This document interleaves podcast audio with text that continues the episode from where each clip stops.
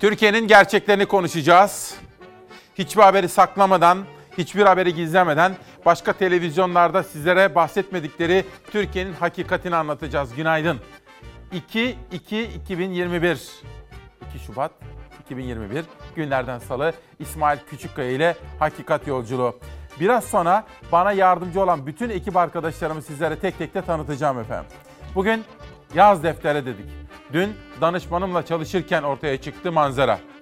Bu sabah ekonomi ve esnafa dair pek çok haber, üreticiye dair pek çok manşet sizlerle olacak. Özel dosyalarımız var. Yeni yıl zamlarla geldi. Çok özel çalışmalar yaptık bu konuda.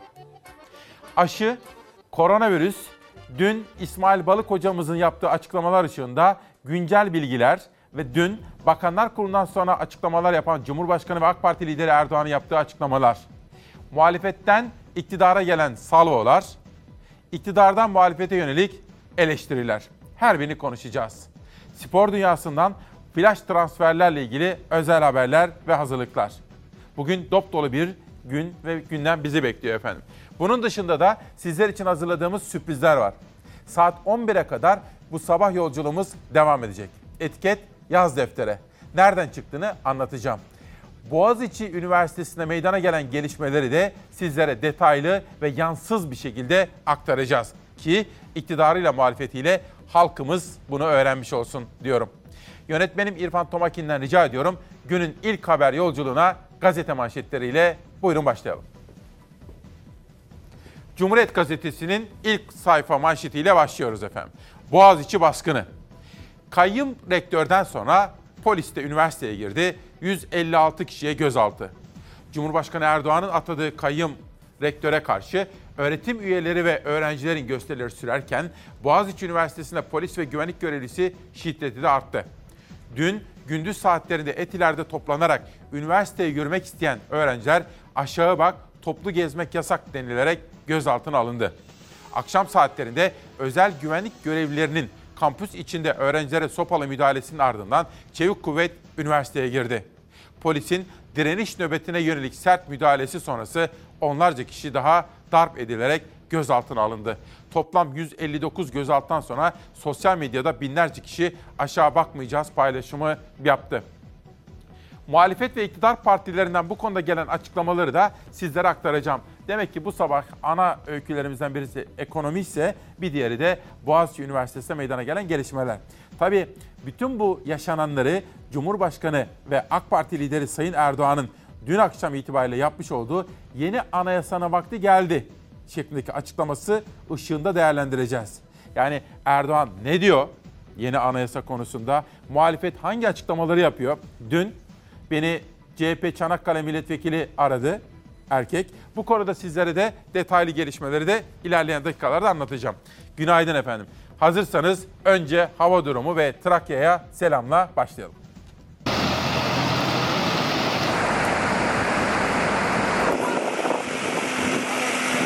Yazık günah. Durum o kadar iyi değil zaten. Her kış aynı şeyi yaşıyor. Her kış Trakya'yı kuvvetli sağanak yağış vurdu. Sağanakla birlikte gelen taşkın ve seller vatandaşı mağdur etti. Kırklareli, Tekirdağ ve Edirne'de evler, iş yerleri su altında kaldı. Kırklareli'nin Babaeski ilçesinde yaşanan taşkın nedeniyle bir apartmanın bodrum, giriş ve birinci katı suya gömüldü. Evlerinde mahsur kalanlar iş makineleriyle tahliye edildi. Gibi karşıdan karşıya telefonla seslenerek yapmaya çalışalım. Hiçbir şey yapamıyoruz. Elimizden bir şey gelmiyor çünkü. Yere yatırma, havada tut onu. O zaman böyle gelin. Tamam, böyle, böyle daha gel, adam üşür. Yaşlılar, bebekler, apartmanda yaşayan ve evinden çıkamayanlar teker teker iş makinelerine yüklendi. Çörtlen Deresi taştı baba eskide. Kurtuluş Mahallesi'nde pek çok ev ve iş yerinde durum benzerdi. Araçlar yolda kaldı. Taşkın nedeniyle suya gömülen apartman girişleri vatandaşı evine hapsedince belediyenin iş makineleri girdi devreye. Apartman önünde sevdiklerinin kurtarılmasını bekleyenler yansıdı kameralara. Vallahi çıkarsa alacağız götüreceğiz bizi. Çıkmazsa bilmiyorum. Bekleyeceğiz bekleyeceğimiz kadar. Birinci kattakiler de yukarıya bana çıktı. İnsanlar onların da aynı şekilde eşyaları su altında. Kaç kişi var? İki kişi var. Bir de annem, eşim, orada kardeşim. kaldı. Hepsi orada yukarı çıktılar. Siz çocuğunuzu kurtardınız herhalde. Bir de kızı da çıktı. Büyük kızım var bir de. Geride sevdiklerini bırakanlarsa endişeliydi. Suyun çekilmesini beklemeyi tercih edenler de oldu. İş makinesiyle evden çıkarılanlar da. Apartmandan kepçelerle çıkarılan vatandaşlar otellere yerleştirildi. Öte yandan Pınarhisar ilçesindeki Kaynarca Deresi de taştı. Sele kapılan bir otomobil sürücüsü İlafet ve Acil Durum Müdürlüğü ekiplerince kurtarıldı, hastaneye kaldırıldı. Tekirdağ'da ise akşam saatlerinde yol çöktü. Edirne'de de benzerdi durum. Sabahtan itibaren giderek etkisini arttıran sağanak yollarda sürücüleri mağdur etti. Meriç ilçesine bağlı Subaşı beldesinde etkili olan sağanakla birlikte beldenin içinden geçen dere taştı. Hafsa ilçesinde de şiddetli yağış nedeniyle Söğütlü Dere ve Oğulpaşa dereleri yatağından taşınca Kırklareli Karayolu trafiğe kapatıldı. Araçlar yollarda mahsur kaldı. Ameliyatlı çocuk var. Bu çocuk ameliyattan yeni çıktı. Bir içinin içinde Hastane dönüşü sel ortasında kalan bir ailenin imdadına itfaiye yetişti. Trakya'da bugün de yer yer hava yağışlı olacak. Ancak yağışlar düne göre hafifliyor. Hava durumuna dair gelişmeleri Ezgi Gözeger takip ediyor. Biraz sonra İzmir ve ilçelerinden başlayarak doğudan batıya, güneyden kuzeye Türkiye'mizin hava durumu haberlerini sizlere aktaracağım. Ve sosyal medyadaki manşetler. Bugün 2-2-2021 günlerden salı İsmail Küçükkaya ile Hakikat Yolculuğunda işte bütün bunları konuşacağız. Sosyal medya 5 dakika önce bir paylaşım. Boğaziçi Üniversitesi'ndeki polis müdahalesi öncesi Melih Bulu ile görüşen Mezunlar Derneği Başkanı. Bulu kendisine dokunulmasının devlete dokunmak olacağını, bu yüzden öğrencilerin yanına çıkamayacağını söyledi. Bakın ne diyor? Bana dokunulması devlete dokunmak olur diyor efendim. Burada bir hata var mı? Bunu da düşünelim biraz sonra konuşalım. Cumhuriyet Gazetesi'ne döneceğim ama şimdi Hürriyet'teki aşı haberiyle manşet yolculuğumuz devam ediyor. Mutant için test başladı. Meltem Özgenç'in Hürriyet'teki haberi. Dün İsmail Balık, Profesör Doktor İsmail Balık bizim programımıza katılmıştı. Kendisinin yaptığı önemli açıklamaları bu sabah sizlere detaylı olarak aktarma ve özetleme imkanı bulacağım. Şimdi Hürriyet'ten okuyorum. Sağlık Bakanlığı İngiltere kökenli mutant virüsün tespit edilmesi için hastanelere yeni bir test kiti gönderdi. Son bir haftadır koronavirüs vakalarında artış yaşanmasının üzerine bakanlık harekete geçti. Profesör Doktor Zafer Kurugöl bundan böyle testi pozitif çıkanlara mutant virüsü tespit eden yeni bir kit ile ikinci kez test yapılıp yayılımının görüleceğini söyledi. Son günlerdeki vaka artışlarının virüsün mutasyona uğraması yani değişime, dönüşüme uğraması ya da sosyal hareketlilik ve önlemlere daha az uyulmasından olabileceğini söyledi hocamız. Ve ülkemizde İngiltere kökenli mutasyonun 17 ilde 128 kişide görüldüğünü bildirdi. Çift maske takmalıyız dedi. Dün yayından sonra beni aslında İstanbul'da yaşıyorlar ama bir çift ilerleyen dakikalarda isimlerini de söyleyeceğim. Onlar aradı. İkimiz de dedi şu anda Çeşme'deyiz, yazlıktayız. Yaşımız 65'in üzerinde kendisi ve eşi aşı olalım mı? Çin aşısı olalım mı? Riski var mı? Peki Çinliler kendi halkına aşı yaptırdı mı? Şeklinde sorular sordu. İstanbul İş Dünyası'nda yakından tanıdığı bir isim ve eşi bana bu soruları sordu. Kendi na- naciz fikrimi söyledim ama dedim ki bana itibar etmeyin. Ben sonuç itibariyle doktorlardan aldığım bilgileri sizlere aktarıyorum. Onları Kayan Pala hocamla irtibatlandırdım, görüştüler. Verdikleri bilgileri pek çoğunuzu ilgilendirdiğini bildiğim için sizlerle ilerleyen dakikalarda anlatacağım. Günün ikinci manşeti aşı. Yunanistan'daki virüs Türkiye'ye ulaşır mı, gelir mi? Korkalım mı bundan? gelmesi kaçınılmaz diyebilirim. Ne kadar gelmesini geciktirirsek o kadar iyi. Ama e, mutlaka gelecektir. Bu tür e, mutant virüsleri önümüzdeki günlerde Türkiye'de görmemiz olası. Covid-19'un mutasyona uğraması herkes gibi bizim de işimizi zorlaştırıyor. İngiltere'de görülen mutasyonlu virüs Türkiye'de de 17 ilde 128 kişide tespit edilmişti. Ancak daha tehlikeli olan Güney Afrika mutasyonu da Türkiye sınırına dayandı. Yunanistan'a da sıçradı. Uzmanlara göre mutasyonlar vaka sayılarına yansımaya başladı bile. Aşılama çok daha hızlı yapılmalı. Sizin hastanenizde var mı vaka artışı? %10, %20 civarında geçtiğimiz haftadan başlamak üzere bir vaka artışı olmaya başladı.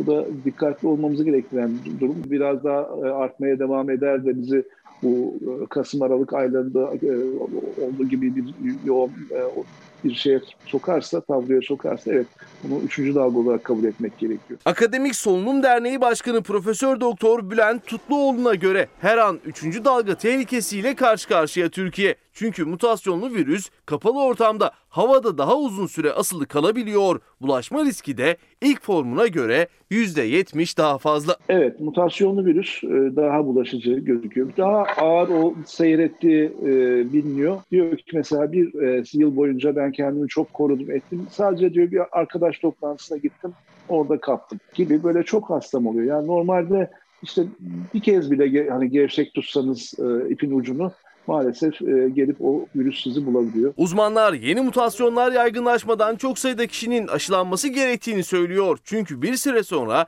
eldeki aşılarda mutasyonlu virüse karşı etkisiz kalabilir. Dünya aşı bulamazken hamdolsun. Bizde bu sıkıntı da yok. 75 yaş üstünün aşılanması ise devam ediyor. 2 Şubat Salı günü saat 7 itibariyle 2 milyon 130 binden fazla kişi aşılandı şimdiye dek. Aşılama hızı ise düştü. Profesör Tutluoğlu'na göre çok daha hızlı ilerlenmesi şart. Şu anki aşıyı mutlaka hızlandırmamız gerekiyor ve aşı, aşıları çeşitlendirmemiz gerekiyor. Sağlık çalışanları gece gündüz kar çamur demeden sırası gelen vatandaşlara aşıları ulaştırmaya devam ediyor.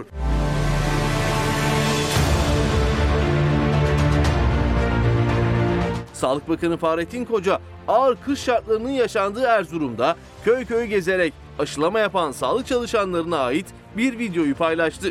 Şeyh Edebali'nin insanı yaşat ki devlet yaşasın notuyla. Neyse ki sağlık çalışanlarımız evimize kadar geliyorlar.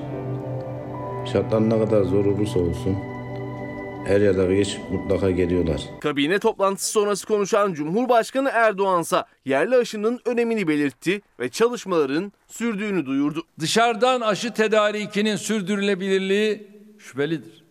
Dünyada bu konuda yaşanan ve giderek ayyuka çıkan kriz bize yerli aşı çalışmalarına hız vermemiz gerektiğini gösteriyor.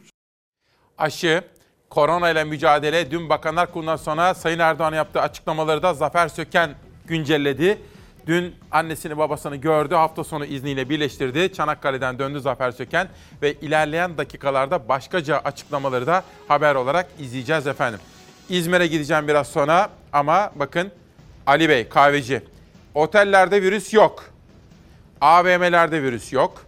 Kayak merkezlerinde virüs yok. Kongrelerde virüs yok. Dün AK Parti kongreleri yapıldı. Cumhurbaşkanı ne dedi? Bu pandemi zamanında bile dedi buraları doldurdunuz dedi. Ama kahvelere gelince virüs var yaz deftere bakın. Kahveci esnafı bunu yazıyor. Ben de bunu dolaşıma sokayım biraz. İzleyenlerim ve takipçilerim de konuşsunlar.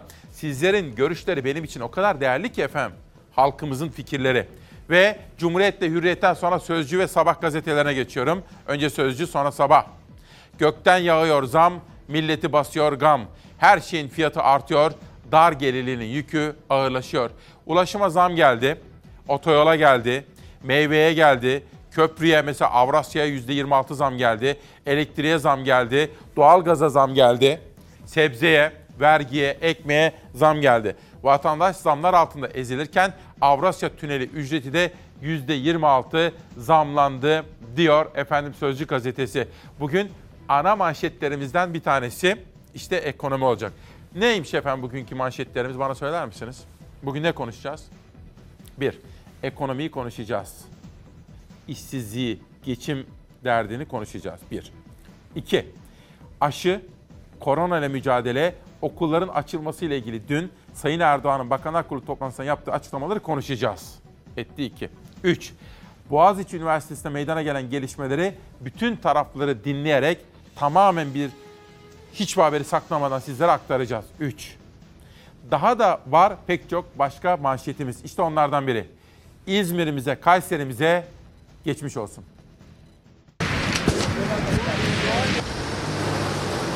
Ege Denizi'nde adeta deprem fırtınası yaşandı. Dörtten büyük 7 deprem ve onlarca daha küçük sarsıntı İzmirlileri sokağa döktü. Son deprem Karaburun ilçesinde gece 23.46'da gerçekleşti.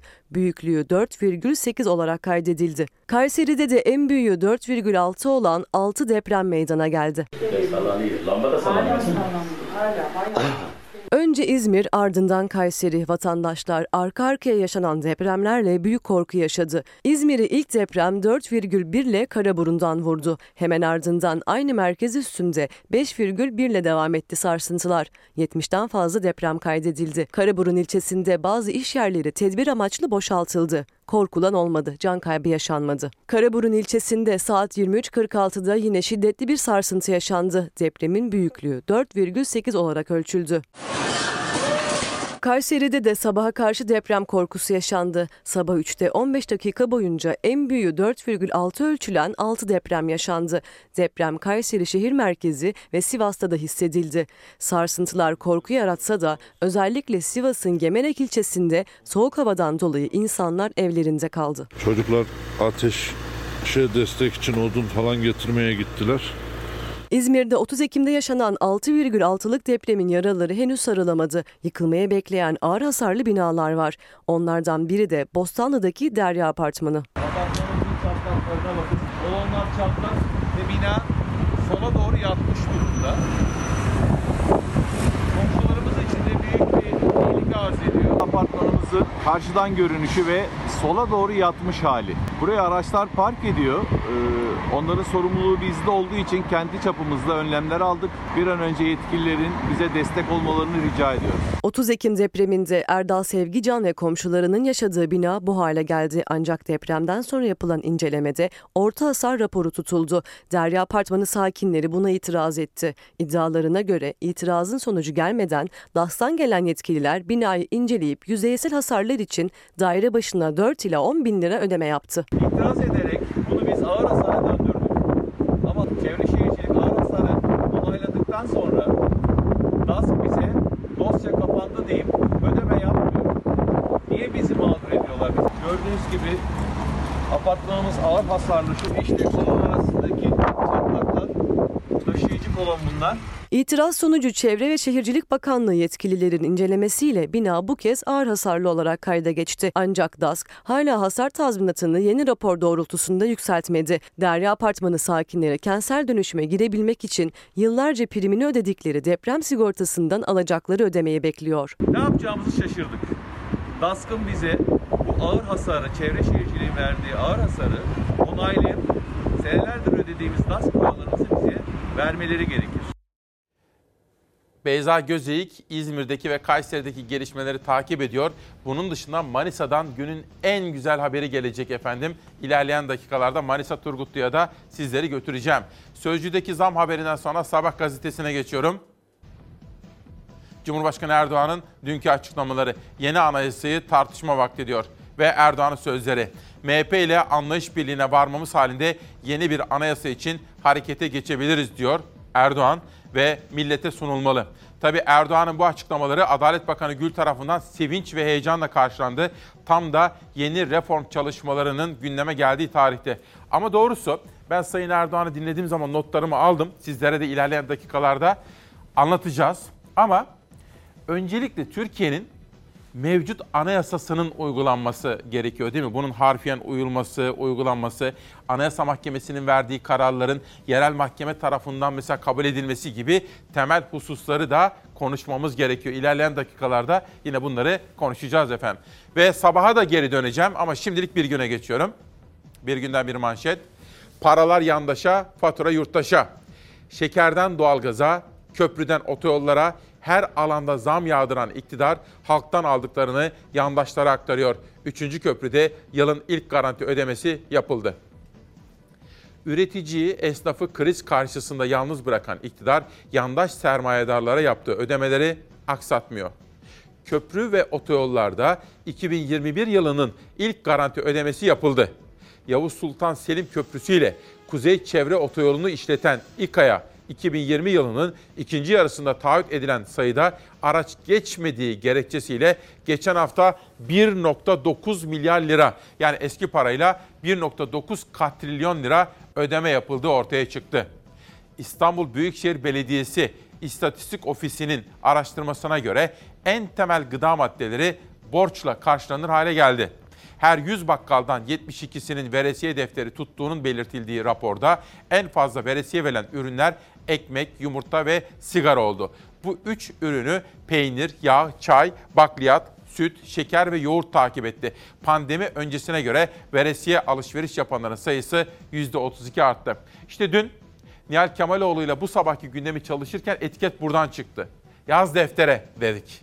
İlerleyen dakikalarda Zeray Kınacı bu konuda bir gazete hazırladı. Orkun Özgül de Çalar Saati çizdi. Bugün ana öykümüz ekonominin içinde bulunduğu durum olacak. Çalar Saat'te sizlere detaylı olarak aktaracağım. Bir günden bir sonraki gazete pencere gelsin. 159 gözaltı. Boğaziçi rektörü protesto, Boğaziçi'li üniversiteleri öğrencileri protesto. Cumhurbaşkanı tarafından atanan rektör Melik Bulu'ya karşı bir aydır eylem yapan Boğaziçi Üniversitesi öğrencileri önceki gün tutuklanan iki arkadaşlarının serbest bırakılması için bir araya gelmek istediler. Polis önce eylem için kampüse giden öğrencilere müdahale etti. Kampüse giriş ve çıkışlara engel oldu. Akşam saatlerinde ise kampüs içine giren polis eylemci öğrencileri dışarı çıkarttı. Bir bölümü de gözaltına aldı. Valilik gözaltı sayısını 159 olarak açıkladı. Polisin Boğaziçi'li öğrencilere pandemi nedeniyle yasak diyerek eylem yapamayacaklarını söylediği, itiraz edenleri gözaltına aldığı saatlerde Anadolu Gençlik Derneği üyesi gençler de Beyazıt Meydanı'nda İstanbul Üniversitesi'nin kapısında buluştu. AGD'li üyeler Boğaziçi Üniversitesi'nde Cuma günü öğrenciler tarafından hazırlanan sergide üzerinde Kabe'nin olduğu bir resmi yer almasını protesto etti. Protesto eylemine güvenlik güçlerinin herhangi bir müdahalesi olmadı diyor efendim. İşte günün önemli manşetlerinden birisi için de şimdi Boğaziçi Üniversitesi'ne gidiyoruz.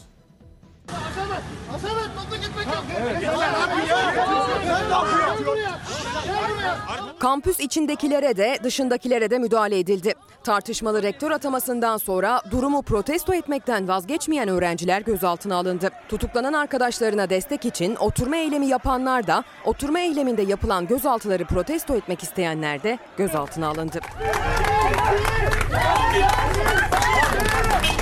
Boğaziçi Üniversitesi'nde bir günde toplam 159 öğrenci gözaltına alındı.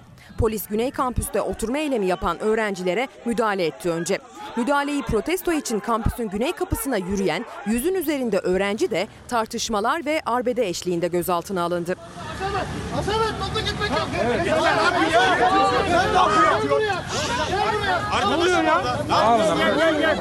Kampüs içinde de kampüs dışında da gözaltılar sırasında polisin sert müdahalesi kameralara yansıdı. Kampüs içine gazetecilerin girmesine izin verilmezken öğrenciler kendi çektikleri görüntüler ve yaptıkları canlı yayınlarla durumu internet üzerinden yayınladı. Az önce ifade tutanaklarını okudum içeride. Ee, ifade veren arkadaşların biri 1996 doğumlu, diğeri 1998 doğumlu. Tek kabahatleri de yapılan bir çağrıya katılmak için bir basın açıklamasına destek vermek için Etiler Mahallinde bulunmak. CHP'li vekiller Sera Kadıgil, Ali Şeker ve Sezgin Tanrıkulu öğrencilerin götürüldüğü Vatan Emniyet önünde CHP'li avukatlar ve Genel Başkan Yardımcısı Gökçe Gökçen ise emniyet binasında öğrencilere destek verdi. Ve emniyet müdürü içerisinde de avukat arkadaşlarımız var. Bir disiplin kurulu üyesi arkadaşlarımız, avukat arkadaşlarımız tümü içerideler. Genel Başkan Yardımcımız Gökçe Gökçen içeride. Valilik gündüz saatlerinde 108, akşam saatlerinde ise 51 öğrencinin gözaltına alındığını duyurdu. Erken saatlerde gözaltına alınan öğrencilerin bir bölümü ifadelerinin ardından sabaha karşı serbest bırakıldı. Boğaziçi Üniversitesi'ndeki eylemlerin seyrini paylaşan sosyal medya hesabı Boğaziçi Dayanışması, 106 öğrencinin sabaha karşı serbest kaldığı bilgisini paylaştı.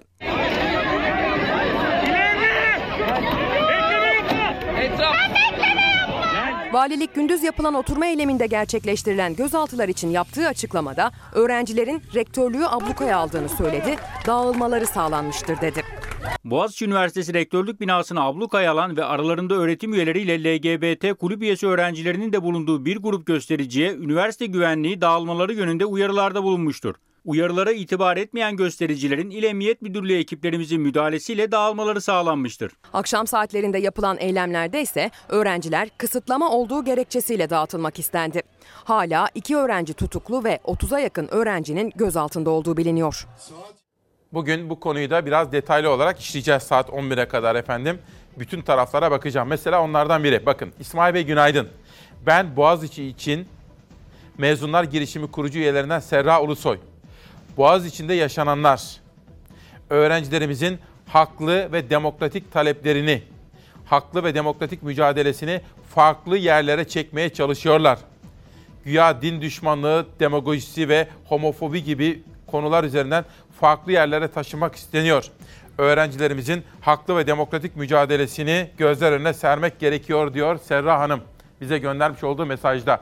Biraz sonra bu konuda çok farklı fikirleri, görüşleri, meydana gelen gelişmeleri sizlerle konuşacağım efendim. Pencereden Yeni Birlik gazetesine geçiyorum. Şok edici bir manşet. ABD PKK ile anlaştı.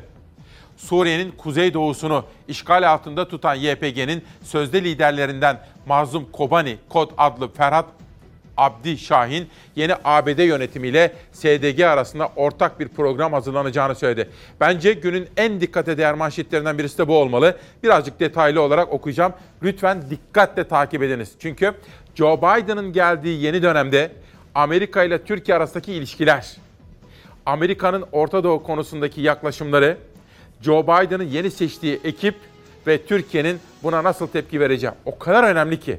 Okuyalım. Suriye'nin kuzeydoğusunu işgal altında tutan YPG'nin sözde liderlerinden Mazlum Kobani, kod adlı Ferhat Abdişahin, Al Hadat televizyonuna röportaj verdi. Amerika'nın yeni yönetimiyle YPG arasında ortak bir program hazırlanacağını kaydeden Kobani, ancak ABD yönetiminden kimlerle görüştüğü ya da nasıl bir program hazırlanacağına dair detay vermedi. Terörist başı Joe Biden'ın ABD başkanı seçilmiş olmasının kendisine Suriye krizinin gerçekçi çözümü için daha büyük bir umut verdiğini söylerken Rusya ile koordinasyonun da devam ettiğini belirtti ve Washington ve Moskova ile ilişkilerimizde dengeyi sağlamak her zaman zorlu oldu diyor efendim. Ve dün AK Parti lideri ve Cumhurbaşkanı Erdoğan yaptığı açıklamalar çocuklarımız merak ediyor. Veliler, öğrenciler ve öğretmenler merak ediyor. İşte Milliyet'ten okuyorum. 1 Mart'ta kademeli açılış. Kabine toplantısının ardından konuşan Erdoğan 1 Mart'tan itibaren bazı kısıtlamaların gevşetileceğinin mesajını verdi. İzleyelim.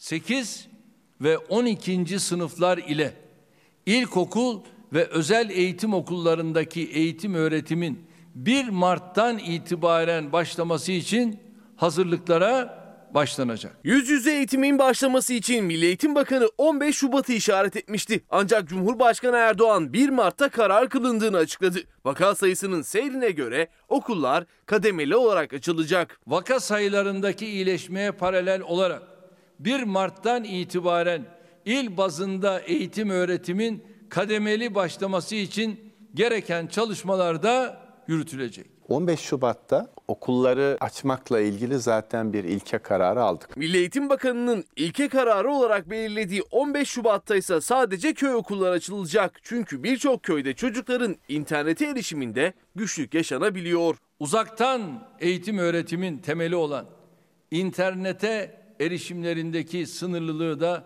dikkate alarak köy okullarında 15 Şubat'ta eğitim öğretimin başlamasını kararlaştırdı. Köy okullarının açılması için 15 Şubat tarihi belirlendi. Ancak köylerde vaka sayısı artarsa okullar yeniden kapanır dedi Cumhurbaşkanı Erdoğan. Okulların açıldığı köylerde vaka artışı yaşanması halinde eğitim öğretime yeniden ara verilebilecek.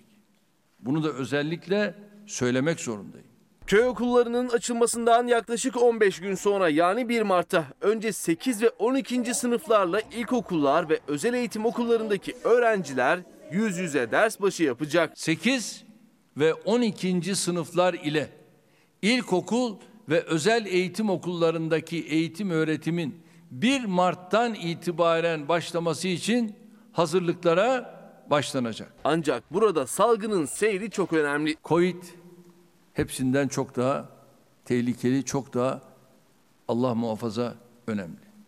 Bizim yavrularımızın kaybına tahammülümüz olamaz. Bu sabah temel gündem maddelerimizden birisi de okullar olacak efendim. Bilim adamları ne diyor, eğitimciler neler söylüyor? Dün Turgay Polat'la konuştum. Okulların kademeli olarak açılmasının eğitim dünyası ve çocuklarımız açısından faydalı olacağını söylüyor. Ama bilim insanlarının görüşlerini de sizlerle paylaşacağım. İBB Başkanı İmamoğlu, Boğaziçi Üniversitesi öğrencilerini Saraçhane'de misafir edip dinleyeceğim diyor. Biraz evvel sosyal medyada gördüm. Saraçhane'de dinlemek değil, gelin yerinde bizi ziyaret edip bizim sorunlarımızı dinleyin diye üniversitelerden çağrı gelmiş. Sosyal medyada şu anda çok konuşuluyor. O neymiş? Zafer Arapgil'i retweetlemiş. İdil Kartal, oğlum Boğaziçi Üniversitesi öğrencisi şu anda gözaltında hiçbir zaman aşağıya bakmadı, bakmayacak. Onunla gurur duyuyorum diyor. Bugün sosyal medyada çok konuşulan bir paylaşım. Ve günün en çok dikkate değer yazılarından birisi Soner Yalçın'ın. Geçmişte FETÖ kumpaslarıyla cezaevinde yatmıştı. Soner Yalçın. O zaman FETÖ'cü Zekeriya Öz'ün kendisine sorduğu bazı sorular vardı. Bazı haberlerle ilgili. Ve Soner Yalçın o günden bugüne bir karşılaştırma yapıyor. İlerleyen bölümde sizlere özet yapacağım ama şu kadarını şimdiden söyleyeyim. Soner Yalçın yazdı. 50 küsür yıldır gençleri ya öldürüyorsunuz ya da hapse atıyorsunuz. Ülkenin geleceğini karartıyorsunuz. Yeter, yazık. Kucaklamayı öğrenin artık. Yani tez elden tutuklamanın evrensel hukuk kurallarına uymadığını söylüyor Soner Yalçın.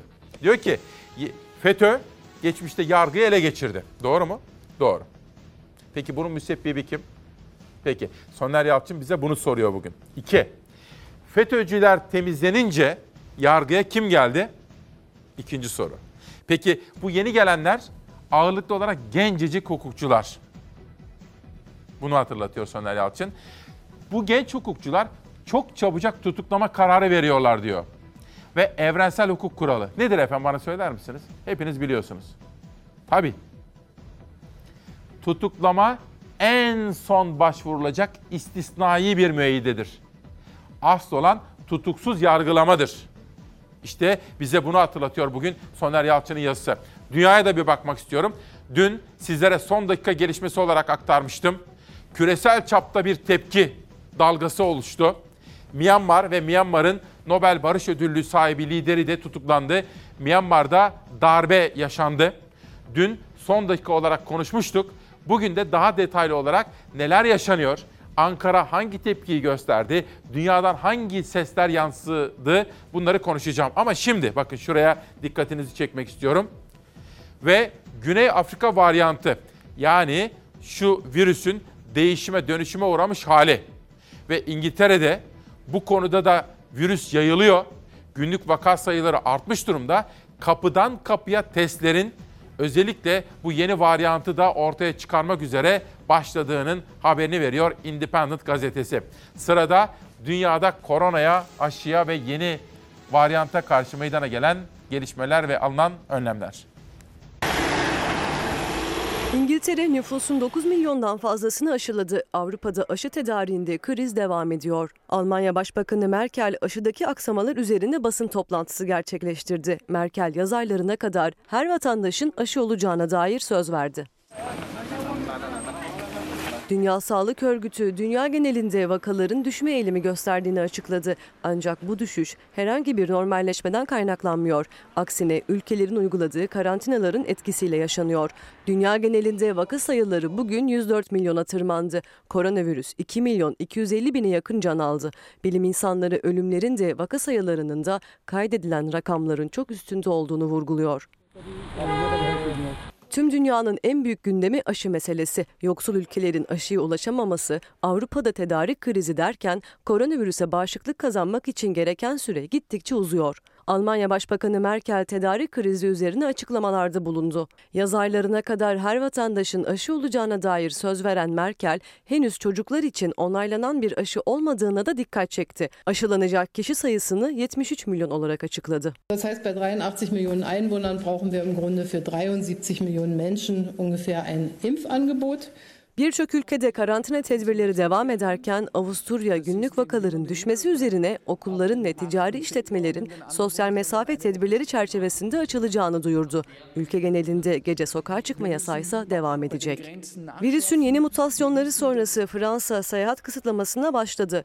Avrupa Birliği dışından gelenlere sınırlar kapatıldı. Avrupa'dan gelenlere ise negatif test ibrazı zorunlu kılındı. Dünya Sağlık Örgütü COVID-19'un kaynağının peşine düştü. Hayvandan insana bulaşan hastalıklar konusunda uzman heyet, Wuhan'daki hayvan pazarı sonrası incelemelerde bulunmak için hastalık kontrol merkezine gitti. Şimdi önemli bir mesaj var Abdullah Durmaz'dan. Sizlerle paylaşmak istiyorum. Çünkü sabah biz haber toplantısı yaparken buna da baktık. Boğaziçi Üniversitesi'nde meydana gelen gelişmeleri tam bir tarafsızlık içerisinde anlatmaya çalışıyorum. Bakın şu da önemli. İsmail Bey eminim elinizde yakından bir başka öğrencinin çektiği videoda vardır. Lütfen orada yüz binlerce tweetin atıldığı sözün aşağı bak değil aşağıdan mı olup olmadığını canlı yayında tespit eder misiniz? Özgür tarafsız gazetecilik iddianızı kanıtlar nitelikte. Buna baktık efendim doğru. Aşağı bak demiyor oradaki polis aşağıdan diyor. Bunun ne kadar önemli olup olmadığı ayrıca bir söz konusu. Ama anayasamızda hangi haklarımız var, barışçıl gösteri hakkımız, bütün bunları da konuşmamız gerekiyor. Ama haklısınız. Aşağıdan aşağı bak demiyor, aşağıdan diyor. Bunu da buradan kayda geçirmiş olalım. Ve bir başka mesajı sizlerle paylaşmak istiyorum. Ama öğrencilerle ilgili tweetler atılıyor şu anda. Türkiye'nin gündemi geliniz. Bahattin Yücel, Sayın Kılıçdaroğlu, Sayın Akşener ile İstanbul Üniversitesi'ne polis çağıran rektörü güç kullanılmasının yanlışlığı konusunda uyarmak amacıyla birlikte ziyaret etmiş ve ardından öğrencilerle bir araya gelmiştik. Bugün şartlar belki farklı ama lütfen birlikte Boğaziçi'ni ziyaret edin. Ahmet Davutoğlu, bakın Gelecek Partisi lideri, Boğaziçi Üniversitesi'nde yaşananlar kaygı vericidir. Üniversitelerimizde akademik özgürlük ortamını korumak toplumun ortak görevidir. Bir an önce aklı selime dönülmesi, konuşulabilir bir zeminin inşa edilmesi gerekmektedir. Sorunlar gözaltılarla değil, konuşularak çözülür diyor efendim. Şimdi bir de ekonomi diyeceğim. Araç kiralama sektörü de pandemi koşullarında mağdur olduğunu söylüyor. Bu konuda bir özel çalışma yaptık araç kiralamalarında uzun dönem araç kiralayanlar ile kısa dönem araç kiralayanlar arasında ciddi bir farklılık ve haksızlık var. Şöyle bir örnek verelim. Diyelim ki sizin bir şirketiniz var, aracınızı kiraladınız. Aracını kiraladığınız kişi bir başka kişiye bu aracı verdi. O aracı alkollü kullandığını düşünelim veya ehliyetsiz kullandığını düşünelim veya e, bir kaza anında olay yeri terk ettiğini düşünelim. Şimdi böyle bir durumda uzun dönem araç kiraladıysanız araç kiralayan şirketin hiçbir sorumluluğu yok. Sorumluluk aracı kiralayıp başka kişilere verende. Ama kısa dönem araç kiralayan bir şirketseniz bu bütün sorumluluk e, şirketin üzerinde kalıyor. Aslında burada uzun dönemde illiyet bağı kesilmişken kısa dönemde illiyet bağının kesilmemesi ciddi bir haksızlığa yol açıyor. Özellikle kısa dönem araç kiralama şirketlerinin küçük ve yerli firmalar olduğu düşünüldüğünde bunlar e, bunlar aleyhindeki düzenlemenin mutlak suretle e, değiştirilmesi gerekir. Ben bu konuyu e, Hazine ve Maliye Bakanlığı'na bütçe sürecinde parlamentoda dile getirdim. E, Sigorta Düzenleme Denetleme Kurum Başkanı ile konuyu görüştüm. Konuyu çözdüklerini ifade ediyorlar. Ancak bu haksızlık halen devam ediyor. Pek çok sektör gibi araç kiralama sektörü de mağdur oldu. İyi Parti'nin ekonomi kurmayı Erhan Usta bize özetledi. Önemli bir gelişme. Boğaziçi Üniversitesi Rektör Danışmanlığına atanan Oğuzhan Aygören görevi reddetti. Kendisi Ali Babacan ekibinden efendim ve kendisine böyle bir görev önerilmiş. Fakat o da görevi reddetmiş ve Ali Babacan'ın partisi de böyle bir açıklama yaptı. Az evvel efendim bunu da sizlere aktaralım. Yerel gazetelere şöyle bir bakalım. Önce İzmir, İzmir'den Diyarbakır'a geçeceğim. İzmir'in deprem kabusu geri döndü. Bir kere İzmir'imize geçmişler olsun diyelim bir kere daha. Sabah Kayseri'mize de geçmiş olsun dedik.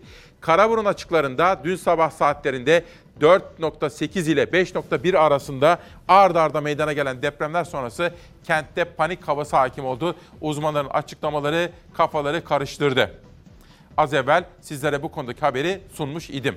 İzmir'den Diyarbakır'a geçiyorum. Pandemi meslek değiştirdi. değiştirdi. STK Başkanı, servis şoförü, müzisyen, garson, daha nice meslek çalışanı pandemi nedeniyle meslek değiştirmek zorunda kaldı. Kimisi manavda, kimisi fırında, kimisi inşaatlarda çalışmaya başladı. Meslek değiştirmek zorunda kalanların tek isteği ise bir an evvel kendi işlerine geri dönmek diyor.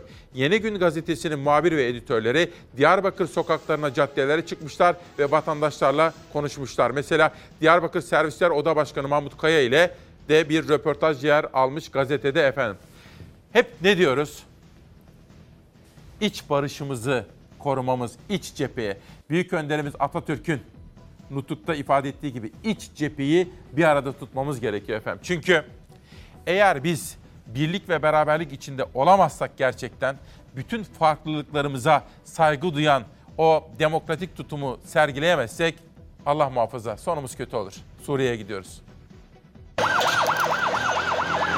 Suriye'nin kuzeyi Azez ve Bap ilçelerinde gerçekleştirilen kanlı saldırılarda 10 kişi hayatını kaybetti. 24 kişi yaralandı. Suriye'nin Aziz ilçesinde bulunan hükümet binasıyla kültür merkezinin tam ortasında bomba yüklü araç patladı. 4 kişinin hayatını kaybettiği terör saldırısında 20 kişi yaralandı. Bölgede sıkı güvenlik önlemleri alınırken çevrede bulunan ev ve araçlarda hasar meydana geldi. Azez'in hemen ardından bir patlamada Suriye'nin Bap ilçesinde yaşandı. İlçenin 5 kilometre doğusunda araç kontrol merkezinde şiddetli bir patlama meydana geldi. İlk belirlemelere göre 6 kişi hayatını kaybetti, 4 kişi yaralandı. İkinci patlamada can kaybı ve yaralı sayısının daha yüksek olmasından endişe ediliyor. Efendim demek ki tabii anladınız benim için bir sade kahve zamanı geldi. Demek ki bugün saat 11'e kadar devam edecek 2 Şubat manşetimizde yaz deftere İsmail Küçükkaya ile Hakikat Yolculuğunda ekonomiyi konuşacağız ağırlıklı olarak. Çalarsat gazetesi de öyle. Siyaseti konuşacağız. Dün, dün Cemil Çiğ'in burada yaptığı açıklamalar çok ses getirdi. Ona bakacağız. Bunun dışında Boğaziçi Üniversitesi'nde ne olup bittiğine dair özel bir çalışmamız var, haberlerimiz var. Bu konuda canlı bağlantılarımız olacak efendim. Onları da sizlere detaylı olarak aktarmaya gayret edeceğim.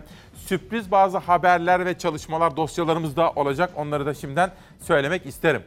Ve Diskar'ın çalışması, çalışma hakkı ve çalışmanın geleceği özel bir çalışma, özel bir rapor bana geldi. Çok teşekkür ediyorum emeği geçenlere. Bor mucizesi operatör doktor Ceylan Kayalı bize yazmış ve bunu imzalayarak göndermiş. Hadi şimdi birer fincan sade kahve içiyoruz.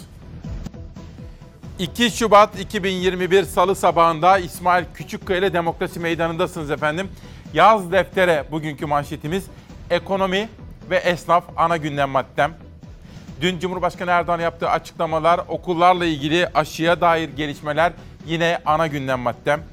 Boğaziçi Üniversitesi meydana gelen gelişmeler ve bunun siyasetteki yansıması yine esas gündem maddelerimden birisi. Trakya'dan İzmir'e çok yoğun yağış ve sel görüntüleri geliyor. Reklam arasında İzmir'deki bütün dostlarımdan mesajlar geldi. İzmir'imize de geçmişler olsun diyorum. Gelin konuşalım.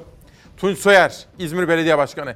Çok şiddetli yağmurda Hacı Ahmet, Mehmetçik, Hıfzı Sığa, Poligon, Gümüşpala, Yamanlar, Çitlenbik, Doğançay, Yahya derelerinde yer yer taşmalar var. Bu yüzden bazı cadde ve sokaklar olumsuz etkileniyor. Tüm ekiplerimiz görev başında zorunlu olmayanlar lütfen trafiğe çıkmasın. İzmir'e gideceğiz ama İzmir'den önce Trakya'ya da geçmiş olsun diyoruz. Trakya'dan sonra İzmir'e gideceğiz.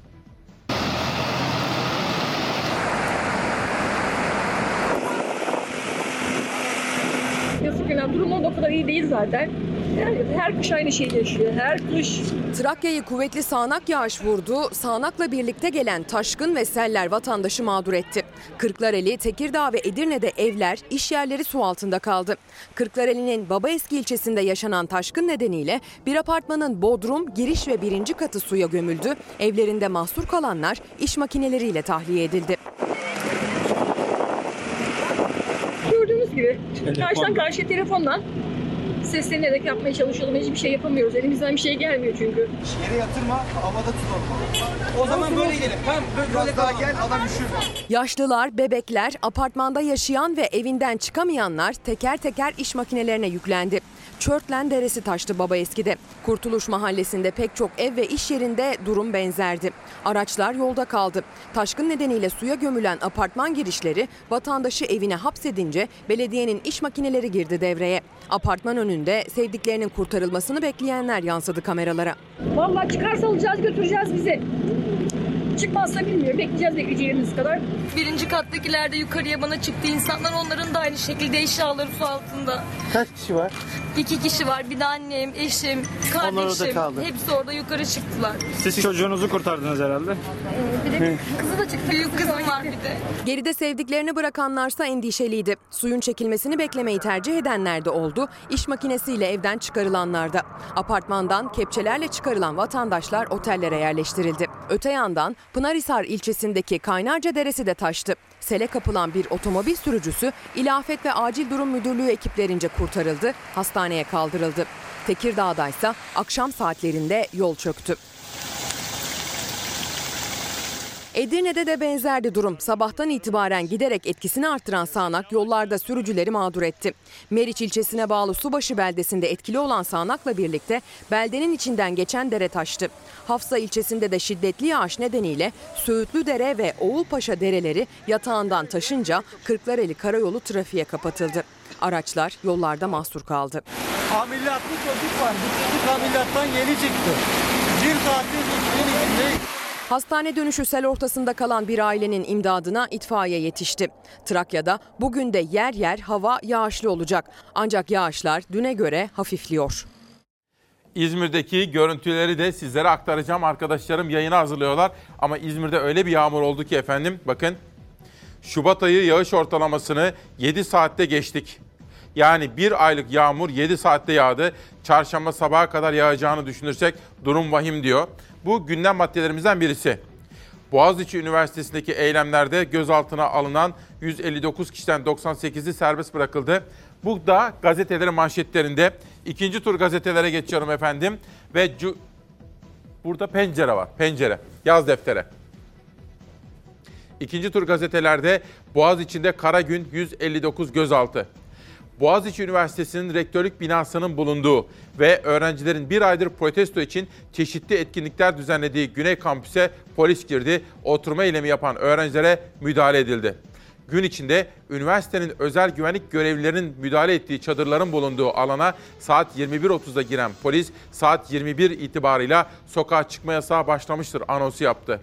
Ardından öğrencilerin kampüsten yaptığı canlı yayınların bir kısmını sonlandıran polis oturma eylemi yapan öğrencilere müdahale etti. Öğrenciler polis tarafından kapılara doğru çıkarılırken sosyal medya platformlarına canlı yayın yapanlar başta olmak üzere bazı öğrenciler gözaltına alındı diyor. Bana gelen bilgiler İçişleri Bakanı Süleyman Soylu'nun bizzat olayı birebir ve yakından takip ettiği şeklinde bugün ana gündem maddelerimizden birisi işte bu olacak. Geçelim. Bu arada ikinci gazete manşetine geçmeden hemen evvel dün Bakanlar Kurulu toplantısından sonra Cumhurbaşkanı ve AK Parti lideri Sayın Erdoğan bazı açıklamalar yapmıştı. İlk turda okulların açılmasına ilişkin kademeli takvimi sizlere aktarmıştık Erdoğan'ın yaptığı açıklamalardan sonra.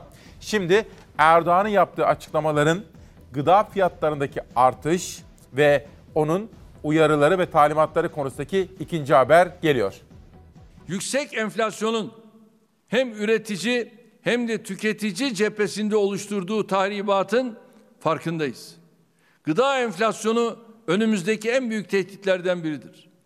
Gıda ürünlerinde tarla veya fabrika ile market arasındaki fiyat farklarının ekonomik süreçler ve gerekçelerle izah edilemeyecek seviyelere çıkması milletimizle birlikte bizi de rahatsız ediyor.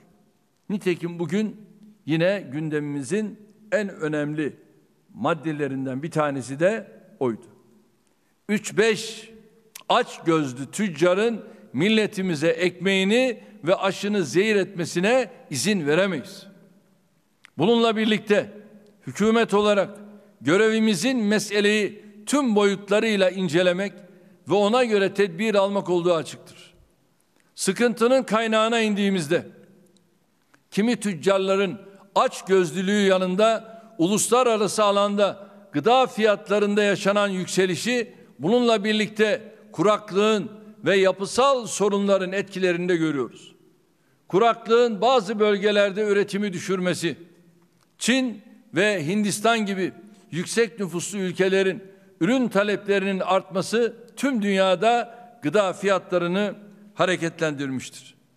İki soru var. Burada sorulması gereken gıda fiyatları neden arttı? Mesela ithalat konusu. Bugün Bir Gün Gazetesi'de tam sayfa ithalat kime yarar? Kime yarar? Yurt dışından biz tarım ürünü ithal edersek. Bugün tam sayfa bir röportaj var ama detayıyla okuyamadım. Okuyup size özet sunacağım yarına bugün. Hani bizim eskiden ekip arkadaşlarımız vardı ya Neco. O şimdi İzmir'de diyor ki abi günaydın. Belki 100 yılın en büyük yağışı var İzmir'de. İnan bana afet afet diyor efendim. İzmir'imize geçmişler olsun diyorum. Boğaz içinden bir güne geçelim. Bir manşet. Eğleniyor muyuz? Herkese yasak, AKP'ye serbest. Üç kişiyi yan yana görünce ceza yazan iktidar yüzlerce insanla bir salonda saatler süren toplantılar yapıyor. Koronavirüs salgınını bahane ederek sinema, tiyatro, konser gibi her türlü toplantıyı yasaklayan iktidar, konu partisinin kongresi olunca kalabalıklar övgü nedeni oluyor. Kongrelere canlı bağlantıyla katılan Erdoğan, salgına rağmen tıklım tıklım buluşma sağladığınız için çok teşekkür ediyorum sözleri iktidarın meseleye bakışını özetler nitelikte. Tabi aslında Erdoğan belli ki sözün şehvetine, kalabalığın coşkusuna kaptırmış kendisini burada ama hata yapmış. Bu açık bir hata. İnanın şimdi şöyle sakin sakin düşünse bunun hata olduğunu anlayacaktır. Çünkü siyasi kazanç, beklenti, her türlü hesap bir taraftadır. Esas insan sağlığıdır. Sağlık Bakanı mesela ne düşünüyor bu konuda? Ne düşünebilir? Şu sözü ben söylesem ne olur? Salgına rağmen tıklım tıklım buluşma sağladığınız için çok teşekkür ediyorum. Aslında Bir Gün Gazetesi eksik yazmış bunu. Bakın. Tam cümlede şöyle bir şey var. Salgına rağmen bu kapalı ortamda diyor Erdoğan. Salgına rağmen bu kapalı ortamda tıklım tıklım buluşma sağladığınız için çok çok teşekkür ediyorum diyor efendim. Ve İzmir. Trakya'mıza geçmiş olsun demiştik. Sıra geldi Ege'mize, İzmir'imize geçmişler olsun. Yağışlı hava yine en batıda etkili, yurdun en batısında Ege kıyılarında yine kuvvetli yağış görülebilir. Trakya'da bugünkü yağışlar çok daha hafif ve yerel. İç kesimler ve doğuda ise hava açık. Doğuda açık hava gece buzlanmaya, gündüz çığ riskine neden oluyor. Bugün sabah erken saatlerde yurdun en batısında hava yine yağışlı olacak. Trakya'da pazartesi günü tahribat yaratan yağışların yerini bugün yer yer ve aralıklarla etkili olan hafif yağışlar alacak. Ancak İzmir'de ve çevresindeki kıyı il ve ilçelerde kuvvetli sağanak ihtimali sürüyor. İzmir Büyükşehir Belediye Başkanı Tunç Soyer yaptığı sosyal medya paylaşımında İzmirlileri temkinli olmaya davet etti. Sabah saatlerinde mecbur kalmadıkça trafiğe çıkmayın uyarısı yaptı. Lodos fırtınası ise Marmara'da büyük ölçüde etkisini yitiriyor bugün. Ancak Güney Ege'de ve Karadeniz'de Lodos fırtına şeklinde esmeye devam edecek. Sıcaklıklarsa yurt genelinde artışta. Özellikle iç ve doğu kesimlerde termometre değerleri yukarı yönde ilerledikçe doğuda kar erimelerine bağlı mağduriyet yaşanması ihtimali artıyor. Çığ riski büyüyor. Çarşamba günü ise batıdaki yağışlar gün başlarken etkisini yitirmeye başlıyor. Sıcaklık batı bölgeler ve yurt genelinde birkaç derece daha artacak çarşamba günü. Doğuda çığ riski devam edecek dikkat edilmeli. Batıda ise çarşamba hava daha açık olacak ve güneş daha çok görülecek. Ocak ayının yağışlı ve soğuk günlerinden sonra bu hafta boyunca yağış yok denecek kadar az. Sıcaklıklarsa mevsim normallerinin yine üzerinde seyredecek bu sıra. Bakın Mehtap Hanım bir soru soruyor. İsmail Bey lütfen sorar mısınız, eleştirir misiniz? Ali Babacan'ın en yakın çalışma arkadaşlarına partisinin kurucularından birisi Boğaziçi Üniversitesi'nde tartışılan rektörün yardımcısı olmayı kabul etmiş diyor. Sabah söyledim, kabul etmedi efendim, reddetti. Onun da altını çizelim. Ali Babacan'ın partisinin kurucularından, Deva Partisi'nin kurucularından bir isim kendisine teklif edilen rektör danışmanlığını kabul etmediğini duyurdu. Onu da söyleyelim. Kim sormuştu? Bahar Hanım'ın sorusu üzerine. Sabah söylemiştim. Yaz deftere bugün Çalarsat gazetesinde ekonomiyi konuşacağız. Yeni yıl zamlarla geldi. Şimdi ben bu konuda bir dosya çalışması istedim arkadaşlarımdan. Onu da sizlere anlatacağım. Şekere %10 zam geldi. Doğalgaza %1 artı %1. Ne zaman? Yılbaşından bu yana. Avrasya Tüneli git gel 92 lira oldu. Süt ve süt ürünleri %25 zamlandı. Gübre 12 ayda %80 fahiş bir noktaya geldi. Elektrik %6, köprü otoyollar %26. Özel iletişim vergisi Cumhurbaşkanı'nın kararıyla %10'a çıkarıldı. Araç muayene %9.11, ayçiçek yağı 4 ayda %40. Ve İstanbul Büyükşehir Belediyesi'nin istatistik ofisi verilerine göre İstanbul bakkalları ve veresiye alışveriş pratikleri araştırmasına göre bakkalların %71'i veresiye defter tutuyor. Başı çeken iki ürün fiyat ve yumurta. Dün danışmanımla gündemi çalışırken danışmanım bu bilgiyi bana verince ben de dedim ki işte manşet bu. Yaz deftere. Manşet buradan çıktı efendim. Ve bir de kısıtlamalar, önlemler. Sabah söylemiş miydim size? Dün siz de yayından sonra Hüsnü Güreli beni aradı. İstanbul İş Dünyası'nda benim uzun yıllardır tanıdığım Beşiktaş'ta efsane döneminde yöneticilik yapmış bir isimdir. O ve eşi Asuman Hanım bizi izlerken akıllarına bir iki soru takılmış. Mesela dediler ki Çin aşısı olmalı mıyız? Güzel soru. İki, sıra bize ne zaman gelir? Üç, Çinliler kendi vatandaşlarına bu aşıyı yaptılar mı? Böyle soruları bana sorunca ben dilim döndüğü kadar anlattım ama uzmanı değilim. Kayan Pala'ya çok güvenirim biliyorsunuz. İsmail Balık'a çok güvenirim. Alpay Azap'a çok güvenirim. Serap Şimşek hocamıza gü- güvenirim. Böyle güvendiğim pek çok hoca var. Bedirhan hocamız. Ben de dedim ki Kayan Pala ile sizi görüştüreyim. Görüştüler. Kayan Pala onlara da bilgi verdi. Akşam da sordum ne öğrendik dedim. Sizlere onları da anlatacağım. Ama önce kısıtlamalar. Şu kapalı salonlarda, Adana'da, Antalya'da, Bursa'da, Muğla'da bu salgına rağmen tıklım tıklım bu salonları haftanın başında oralarda buluşma ve buluşturmayı sağladığınız için sizlere çok teşekkür ediyorum. AK Parti il kongrelerine video konferans yöntemiyle katıldı Cumhurbaşkanı Erdoğan. Salonlar için tıklım tıklım dedi. Maşallah. Bursa'da da salonumuz coşkulu. Gümbür gümbür. Özellikle esnaf siyasi partilerin kongrelerini örnek göstererek tedbirlerde esneme istiyor. Ancak vaka sayıları hala istenen seviyeye inebilmiş değil. Dün 7719 yeni vaka tespit edildi. Günde e, 7000 vaka görüyoruz. 5000'den de aşağı inemedik. Yavaş yavaş salgın hızında geri bir artış görüyoruz. İsmail Küçükkaya ile Çalar Saat'e katılan Profesör Doktor İsmail Balık gevşemeyi konuşmak için henüz erken diyor. Bize bu mutant virüsün ne kadar yayıldığını anlamadan ve de bizdeki e, aşının ikinci dozu yapılmadan, ikinci dozun üzerinden 10 gün geçmeden bizim gevşemeyi, tedbirleri gevşetmeyi konuşmamamız gerekiyor. Profesör Doktor İsmail Balık 3. dalga riskine karşı da uyardı. Üçüncü bir dalga riski var mı? Bunu nasıl görüyorsunuz? Kesinlikle var.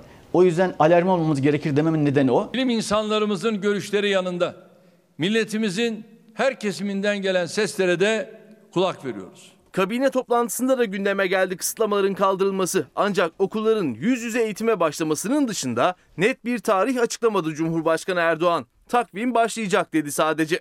Vakaların belirli bir sayının altına düşmesiyle birlikte esnaflarımıza yönelik kısıtlamaların kademeli olarak gevşetilmesiyle ilgili takvimi de başlatmayı planlıyoruz. Bilim kurulu üyeleri de temkinli davranılması gerektiği görüşünde. Seyircisiz oynanan spor müsabakaları için doçent doktor Afşin Emre Kayıpmaz bir süre daha böyle devam edilmeli dedi. Tribünlerde o e, üçte bir kapasiteyle de olsa insanları birbirinden uzak tutmanız çok zor. Bunları hep bulaş yerleri olarak düşünebiliriz. Bu nedenle sağlığı ön planda tuttuğumuzda gerçekten de bir süre daha futbol müsabakalarının seyircisiz oynanmasına devam edilmesi yerinde gözüküyor.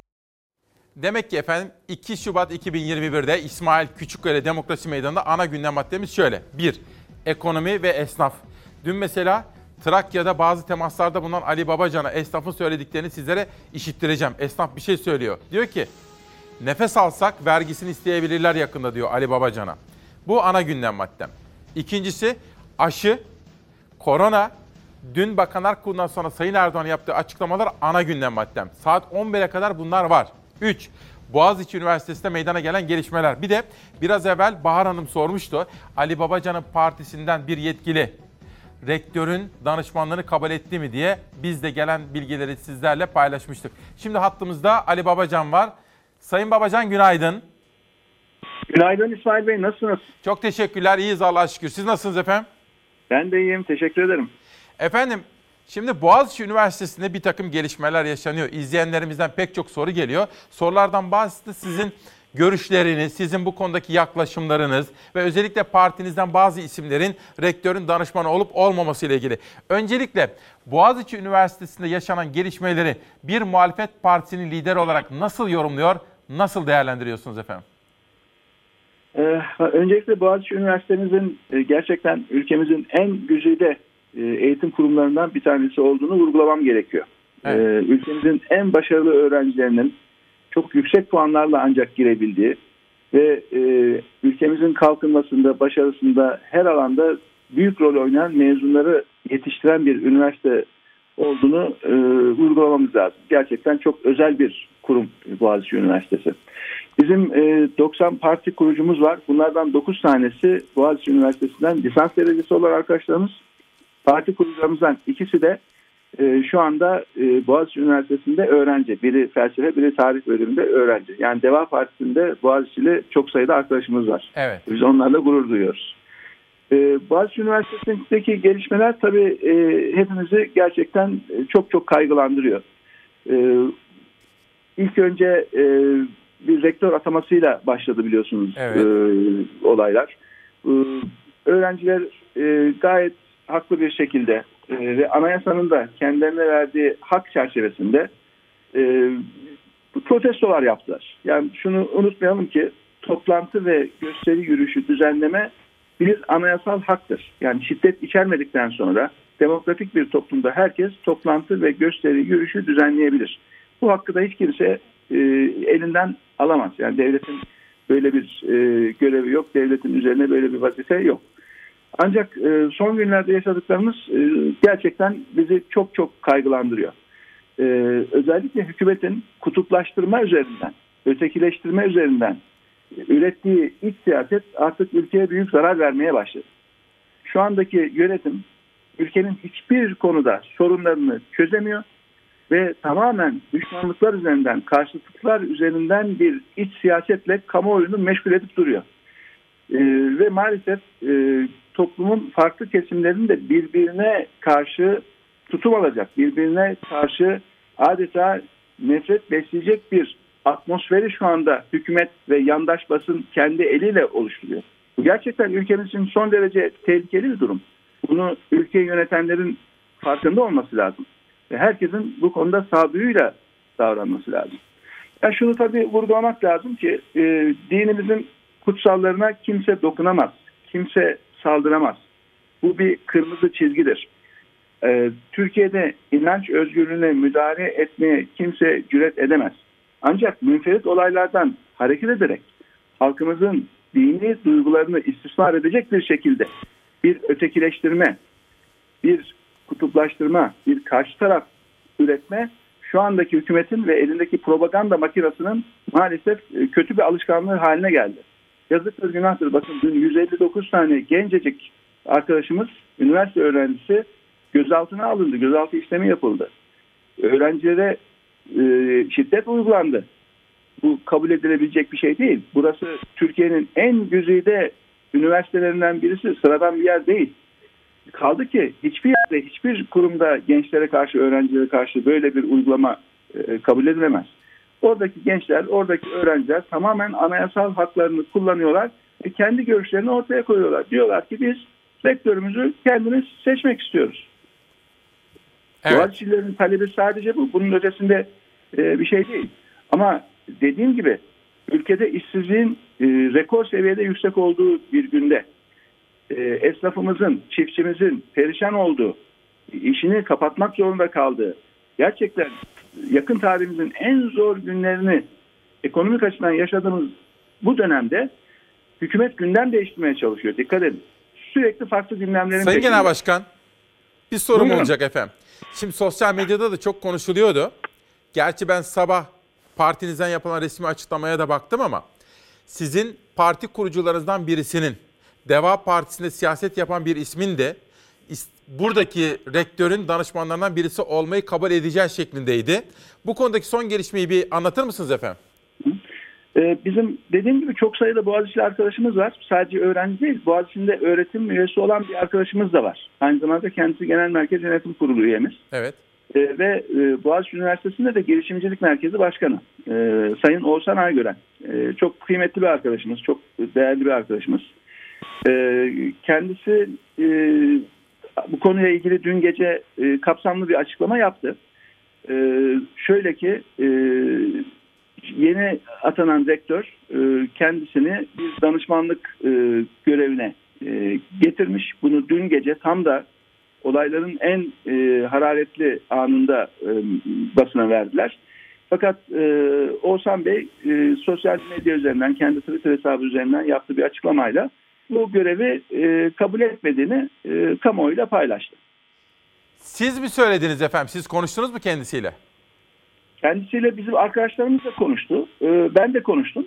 E, kendisinin böyle bir görevlendirmeden e, haberdar olmadığını, rektörle daha önceden e, hukukunun olduğunu, diyaloğunun olduğunu, ancak e, bu görevlendirmenin e, yapılacağından e, haberinin olmadığını söyledi.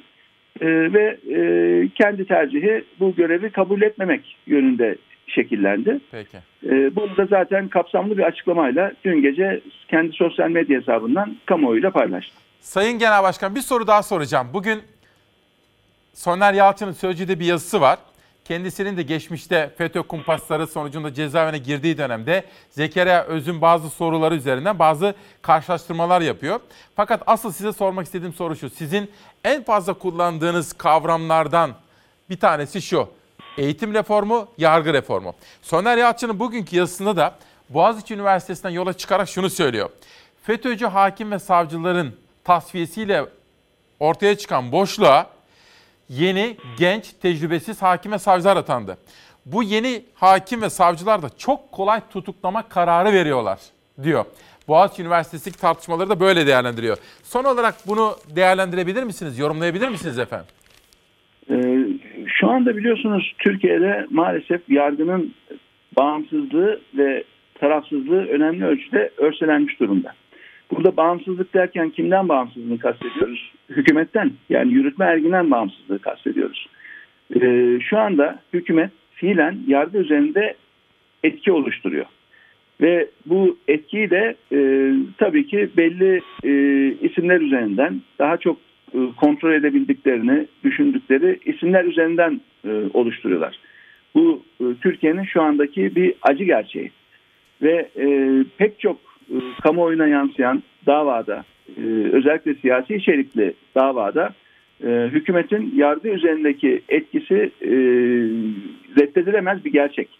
Bu ülkemiz için son derece tehlikeli, son derece sakıncalı. Bizim zaten biliyorsunuz geçen hafta başlattığımız diğer siyasi partilerle bir görüşme trafiği var ve güçlendirilmiş parlamenter sistemin artık biraz daha detaylarıyla ilgili e, istişare süreci başlattık, diyalog süreci başlattık. Geçen hafta e, Sayın Kılıçdaroğlu'nu e, ziyaretinde de e, bu e, niyetimizi kendisine ve heyetine ifade ettik. Onlar da bu süreci başlatmayı kabul ettiler. Böyle bir karar aldık. Şimdi diğer siyasi partilerle de bu e, güçlenmiş parlamenter sistemi e, görüşeceğiz. Perşembe günü Sayın Akşener'i ziyaret edeceğim. Bu da bir iade ziyaret niteliğinde. Evet. Pazartesi günü Sayın Davutoğlu'nu ziyaret edeceğim. Bu da bir iade ziyaret niteliğinde. E, ve diğer ilgili sivil toplum kuruluşları ve meslek örgütleriyle de güçlenmiş parlamenter sistemle ilgili artık bir istişare ve diyalog sürecini başlatmak istiyoruz. Güçlenmiş parlamenter sistemin en önemli özelliklerinden bir tanesi de güçler ayrımıdır ve yargının bağımsızlığıdır, tarafsızlığıdır. Ee, Bunu artık sadece e, bir güçlenmiş parlamenter sistem diye bir başlık halinde götürmeyeceğiz. Biraz daha detaylı ana unsurlarıyla e, ilgili görüş alışverişinde bulunmaya başlayacağız ve bu konuda bir toplumsal mutabakat zemini, bir siyasi mutabakat zemini e, oluşturmak için çalışacağız. Bunu bizimle beraber çalışmak isteyen ve bu çalışmaya sıcak bakan tüm siyasi partilerle beraber ikili bazda yürüt, yürütmeye e, çalışacağız. Türkiye'nin şu andaki en önemli ihtiyacı bu.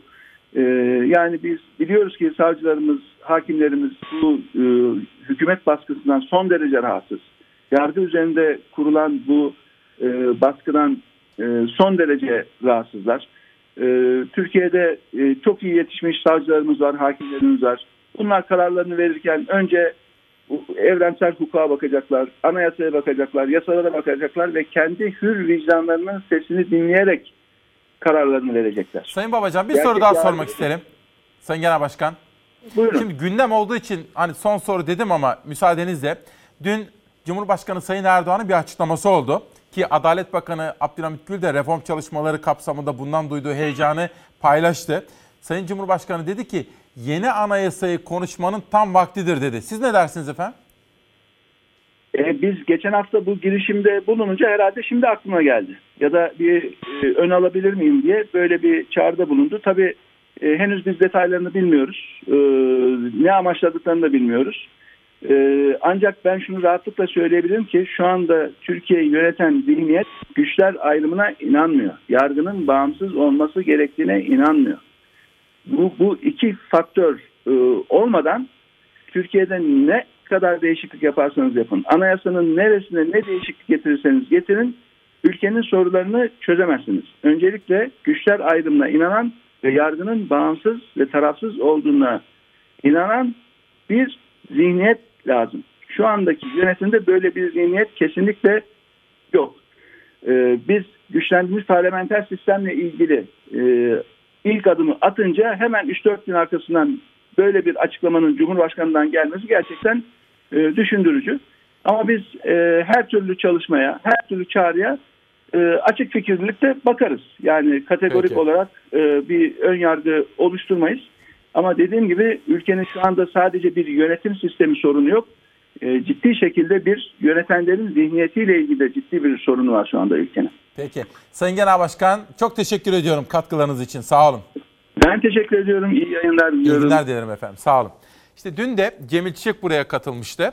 Şimdi bir konuğum var. Benim sevdiğim, değer verdiğim, farklı düşünen, farklı konuşan bir isim. Fikirler üreten, böyle muhalefeti de eleştiren, iktidarı da eleştiren, yandaşı da candaşı da eleştiren, yani hakkaniyetli bir isim. Bir gazeteci arkadaşım huzurlarınıza çağıracağım. Onunla biraz sohbet etmek istiyorum. O arada Cemil Çiçek'in de dünkü açıklamaların yer aldığı HDP Selahattin Demirtaş Ahim Anayasa Mahkemesi haberi var. Onu izleyeceğiz. Ama o arada arkadaşlarım da vakit kazansınlar. Ben de iki kitap tanıtayım size. Genetiği Değiştirmiş Organizmalar Orta Doğu Teknik Üniversitesi Toplum ve Bilim Merkezi. Şimdi bu kitabı bana Ural Akbulut hocam gönderdi. Sağ olsun, var olsun.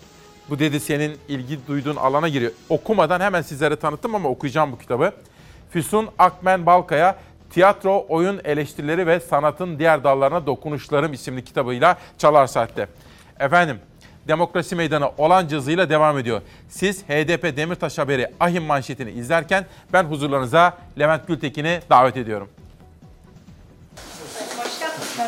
Merhaba, hoş geldiniz. Cumhurbaşkanının seçim ittifakı için nabız yokladığı Saadet Partisi'nin Genel Başkanı Temel Karamollaoğlu HDP heyetini ağırladı genel merkezde. Görüşmenin adını da HDP açıkladı. Demokrasi ittifakı, hukuk alanında ekonomik kriz meselesi ve bütün bunları e, bir demokrasi ittifakı çerçevesinde konuşuyoruz. Cumhurbaşkanı 7 Ocak tarihinde Saadet Partisi Yüksek İstişare Kurulu üyesi Oğuzhan Asil Türk'ü ziyaret etmiş. O ziyaretini de seçim ittifakı ve teröre karşı ortak hareket çağrısıyla açıklamıştı. Terörle mücadele verirken yalnızlığı hissetmememiz lazım. O günden sonra Erdoğan Erbakan'ın mezarını da ziyaret etti. Kurmaylarından Saadet Partisi'ne sıcak mesajlar yükseldi. Saadet Partisi Millet İttifakı'ndan kopacak mı tartışması da yaşanırken bu kez de Temel Karamollaoğlu HDP heyetini kabul etti. Görüşme teklifi HDP'den gitti. Halkların Demokratik Partisi'nin partimize yapmış olduğu ziyarette ülkemizin, insanımızın çözüm bekleyen sorunları karşılıklı konuşulmuştur. Demokratikleşme meselesinde muhalefet partileri bu konuları çözme konusunda bir yol kat eder. Bizim bütün amacımız budur. HDP demokrasi programı kapsamında parti turunda. Saadet Partisi ilk duraktı. HDP 5 Şubat'ta Kılıçdaroğlu'nu ziyaret edecek. 9 Şubat'ta Davutoğlu'nu. 11 Şubat'ta ise Ali Babacan'ı. İyi Parti'den de randevu isteyecekler. Saadet Partisi Bursa İl Başkanı Mehmet Atmaca. HDP heyetinin Saadet Partisi Genel Merkezi'ni ziyaret ettiği dakikalarda AK Parti Bursa İl Kongresi'ne davetli olarak katılan Saadet Partisi İl Başkanı'nı da Cumhurbaşkanı Erdoğan anons etti. Partimizden şu veya bu nedenle ayrılmış olan arkadaşlarımızı yeniden saflarımıza kazandıralım. Dost edinmeye çalışacağız. Kaybetmeyeceğiz, yeniden kazanacağız. AK Partili kardeşlerim elbette yaşananların farkındadırlar. Bahçeli vesayetinden de AK Parti getirdikleri noktadan da şikayetçiler. Cumhurbaşkanı Erdoğan teşkilatlarına küskünleri kazanalım derken Gelecek Partisi lideri Ahmet Davutoğlu ise Erdoğan'ı bir kez daha Bahçeli vesayeti altında olmakla eleştirip AK Partili seçmene seslendi. Allah rızası için üzüldüğünüzü, gelinen noktayı tasvip etmediğinizi, inanmadığınızı, beğenmediğinizi biliyorum, görüyorum, duyuyorum. Başkaları gibi küçük olsun, benim olsun zihniyetiyle değil, büyük olsun, hepimizin olsun şiarıyla hareket ediyoruz. Bir yanda Cumhurbaşkanı'nın genişleme mesajı, diğer yanda HDP'nin muhalefet turu. İttifak tartışması alevleniyor. Şimdi efendim benim çok uzun yıllardır tanıdığım bir arkadaşım var. Meslektaşım, gazeteci, yazar Levent Gültekin. Onu son yıllarda televizyonlarda da izlemeye başladınız. Ve benim etrafımda da onun görüşlerini çok beğenen, farklı bulan isimler çok fazla artmaya başladı. Dolayısıyla ben bir iki hafta kadar önce kendisine bir selam verdim, konuştuk, ettik, sonra bir daha konuştuk. Dedim ki bir gelsene, bir kere konuşmuştuk burada hatırlıyor musunuz? Levent Gültekin. Hoş geldin Levent. Merhaba, hoş bulduk Nasılsın? İsmail. Sağ olasın, sen de iyisin. Çok teşekkür İyi ediyorum bizi kırmadın, sağ ol. Şimdi en son, bugün birazcık uzun konuşacağım seninle. Peki. En son haberde Cumhurbaşkanı'nın yeni anayasa mesajı. HDP meselesi, HDP'nin kapatılma kapatılmaması, Selahattin Demirtaş'ın işte tutukluluğu, AHİM'in verdiği karar, Cemil Çiçek, Bülent Arınç, Demirtaş'ın Demirtaş'la ilgili AHİM verdiği kararlar, bütün bunları da bir konuşmak istiyorum. Bir gazete manşetlerine bakalım seninle. Peki. Evet, Türkiye'm 2 Şubat 2021 İsmail Küçükkaya Demokrasi Meydanı'nda. Bakın. Yeni anayasa vakti geldi. Bu sözleri az evvel Ali Babacan da yorumlamıştı. Şimdi gazeteci, yazar Levent Gültekin'e soralım. Şöyle bir özetlesene. Ben bir müdahale yapmayayım sana. Şimdi- Bu HDP, ittifaklar. Hemen geleyim. konuşalım. Yeni anayasa derken Erdoğan neyi kastediyor ki? Var olan uygulamıyor. Var olan uygulanmıyor ki İsmail. Ne ahim kararlarını uygulanıyor ne anayasa mahkemesinin verdiği kararlar uygulanıyor. Ne de Türkiye'deki mesela diyelim ki gösteri ve yürüyüş hakkı var değil mi? Dün akşam Boğaziçi'nde olanları izliyoruz. Hangi anayasanın hangi maddesine uyulmuş ki yeni bir anayasa? Bence Erdoğan'ın bundan sonra yapabileceği tek bir anayasa var. Tek cümlelik bir şey. Erdoğan ne derse o olur.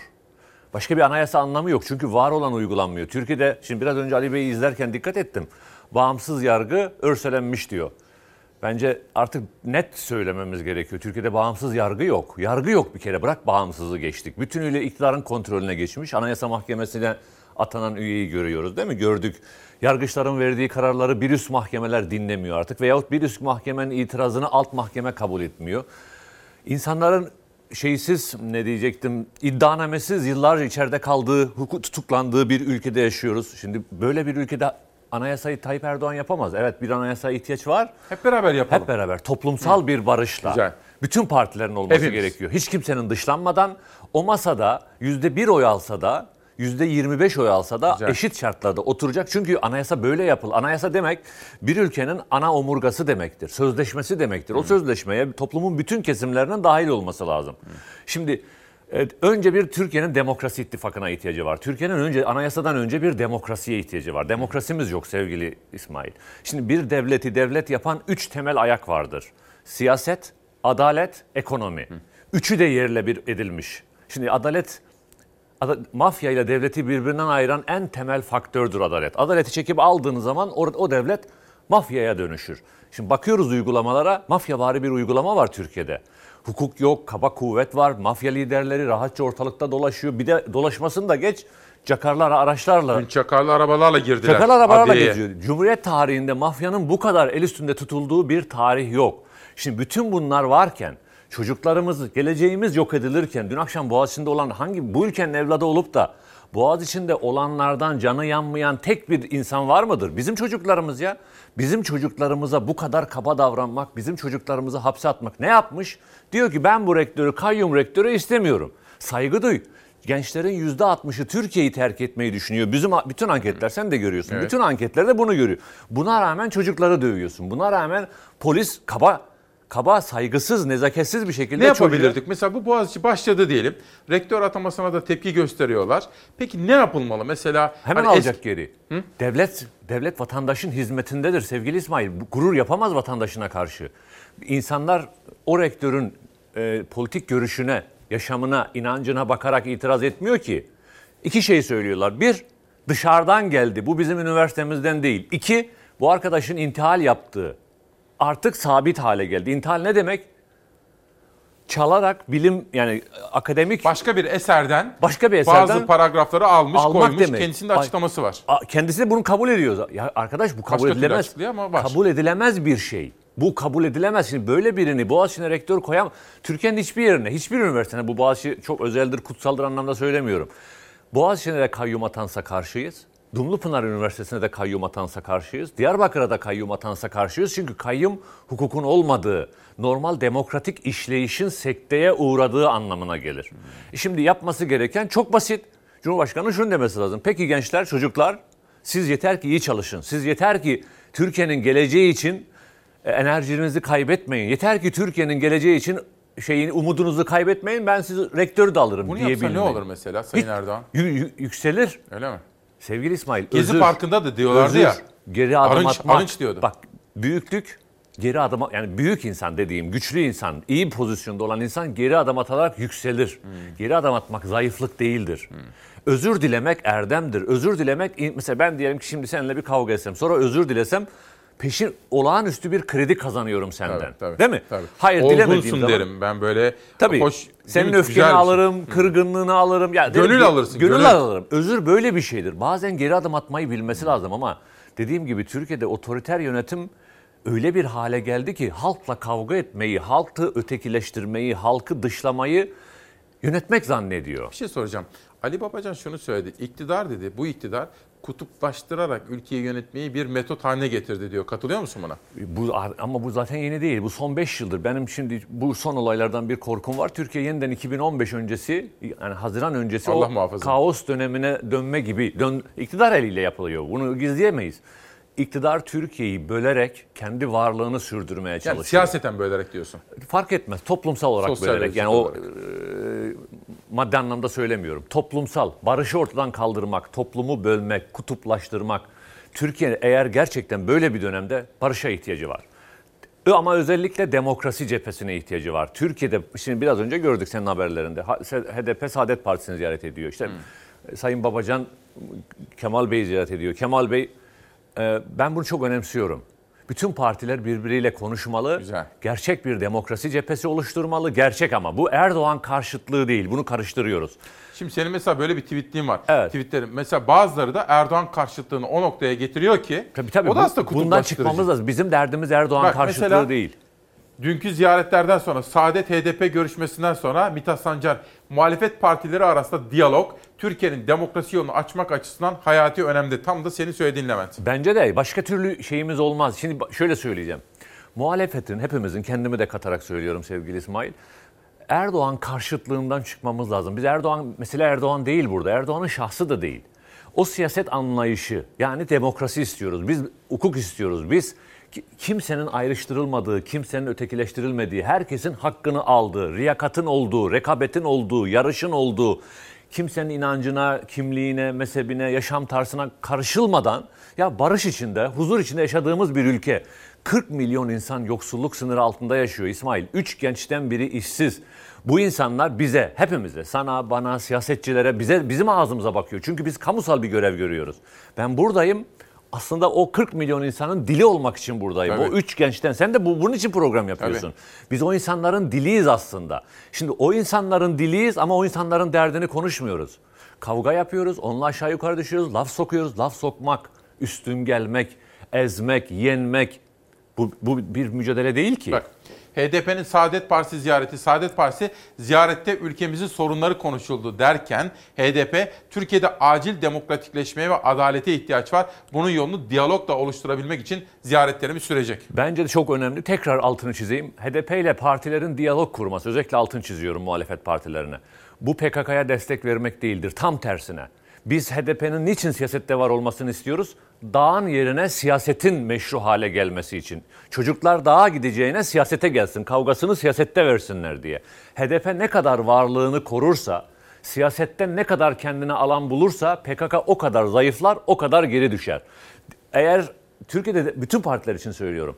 Demokrasi istiyorlarsa, barış istiyorlarsa, çocuklarımızın dağa gitmesini istemiyorlarsa, şehirde polislerimizin, askerlerimizin öldürülmemesini istiyorlarsa siyasetin önünü açmalılar. HDP ile daha fazla konuşmalılar. HDP de bu sadece bu tarafa değil, HDP'ye de büyük sorumluluk düşüyor. Bu sorumlulukla artık dilini, üslubunu, tutumunu, yaklaşımını buna göre ayarlaması Peki. gerekiyor. Levent devam edeceğiz. Peki. Sevgili Türkiye'm, gazeteci yazar, benim meslektaşım, arkadaşım Levent Gültekin'le sohbetimiz sürecek.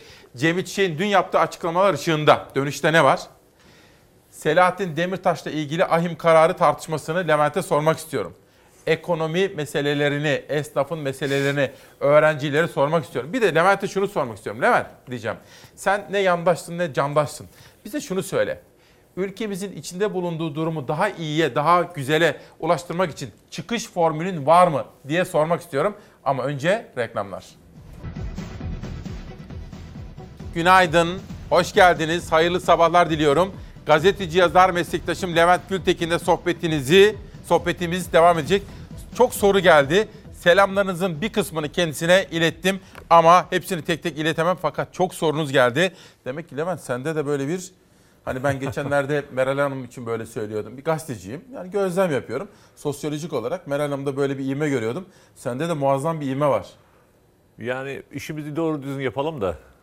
Toplumsal bir karşılığı var. Ben onu görüyorum. Bence e, Türkiye'de e, doğru söylemek, işini doğru düzgün yapmak, her, her ne yapıyorsan e, bir taraf olmadan değerler tarafında olmak, taraf olmadan kastım bir kurumsal anlamda söylemiyorum. Herhangi Doğru bir partinin kar- evet, parti, şahıs, kişi değil. değil, tabii. Biz gazeteciyiz, yazarız, demokrasiden yanayız, eşitlikten yanayız, adaletten, biz değerlerden yanayız. Yani bir benim öyle bir parti taraftarlığım yok. AK Parti karşıtı olayım, CHP, CHP ile yeri gelir eleştiririm. Ali Babacan'ı da, Sayın Babacan'ı da eleştiririm. Aynen Sayın bizim da- yapmaya çalıştığımız gibi. Evet yani bizim iş- işimiz o. Kimseyi de ötekileştirmeden. Hiç. Ben, Kimseyle ben- meselemiz yok. Erdoğan'la, Kılıçdaroğlu'yla bununla. Aynen öyle. Türkiye dediğimde zaten bir kesimden bahsetmiyorum. Benim için Diyarbakır'la Edirne, Tunceli ile Konya bütün bunların toplamıdır Türkiye. Ya işte ta Diyarbakır'dan yazan arkadaşım, Almanya'dan yazan Maruf işte selamımızı Evet, söyledik.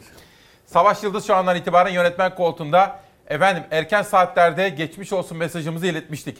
Hem deprem için hem de yağış ve sel için İzmir çok büyük bir yağış altındaydı. Savaş hazır mıyız? İzmir'e gidiyoruz.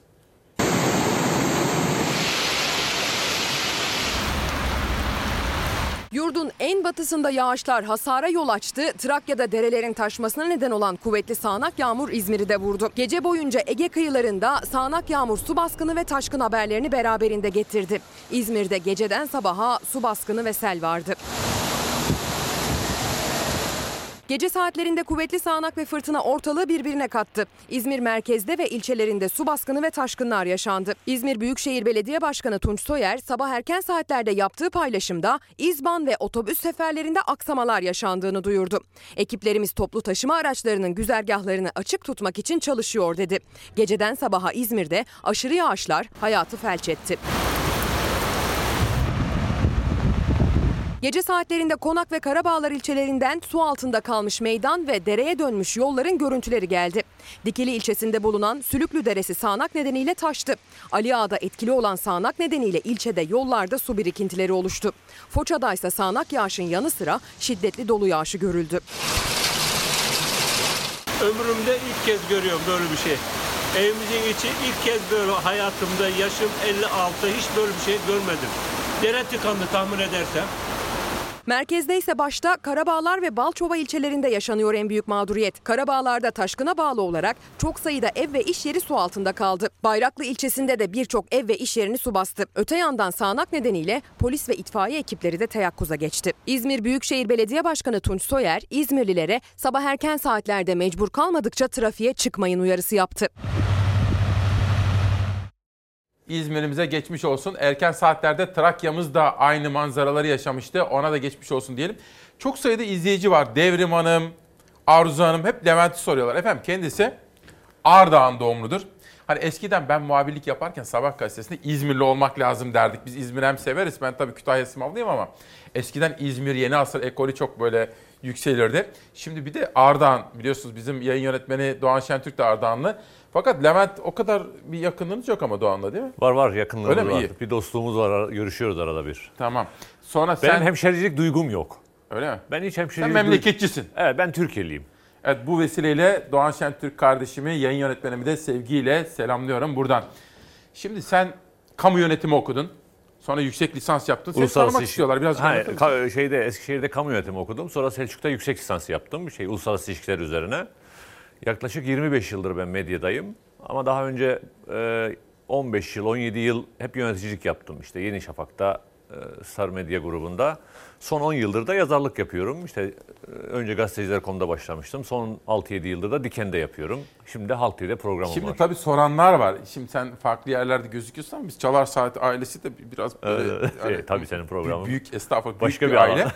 Şimdi sevgili izleyenler, Levent'le benim tanışıklığım da böyle ta akşam gazetesi günlerine gider. Kendisi aslında böyle nasıl diyeyim doğru tanımlayayım mı? Hani aslında kategorize etmemek lazım ama muhafazakar ve muhafazakar değerlere bağlıdır desem, mütedeyyin desem. Doğru olur mu? Demeyelim de o ke- muhafazakar kesimden geliyor diyelim. Muhafazakar ben artık kesim. kendimi demokrat olarak tanımlıyorum. Demokrat, Yani güzel. muhafazakarlık biraz e, lekelendi AK Parti. Son zamanlarda kavramların içi boşaltıldı hem değil mi kavramların maalesef? içi boşaltırdı hem de AK Parti ben bana göre e, çok da üzülerek söylüyorum bu cümleyi. e, Hem inancımıza hem de Müslümanlığa Cumhuriyet tarihinin en büyük lekesini sürdü. E, Dindar insana olan güveni yerle bir etti. Anadolu'da hep vardı böyle. Bir, böyle bir, bir şey emanet edeceğimiz zaman mahallede namaz kılan insan aranırdı. Herkes yani namaz kılana e, Mü- Müslüman dediğimiz, dindar dediğimiz insana bir itimat vardı, bir güven vardı. AK Parti onu yerle bir etti, içini boşalttı bütünüyle ve bana göre dindar insanların alnına büyük bir kara leke sürdü AK Parti. Şimdi ben bunları tabii doğrusu hani senin söz hakkına, herkesin söz hakkına saygı duyarım ama ben bunlara katılmıyorum. Onu söyleyeyim. Söyleme özgürlüğün için her Peki, şeyi yaparım. tabii. Ama bunları biraz e, fazla sert buluyorum. Fazla abartılı da buluyorum. Biraz tehlikeli de buluyorum. Niye?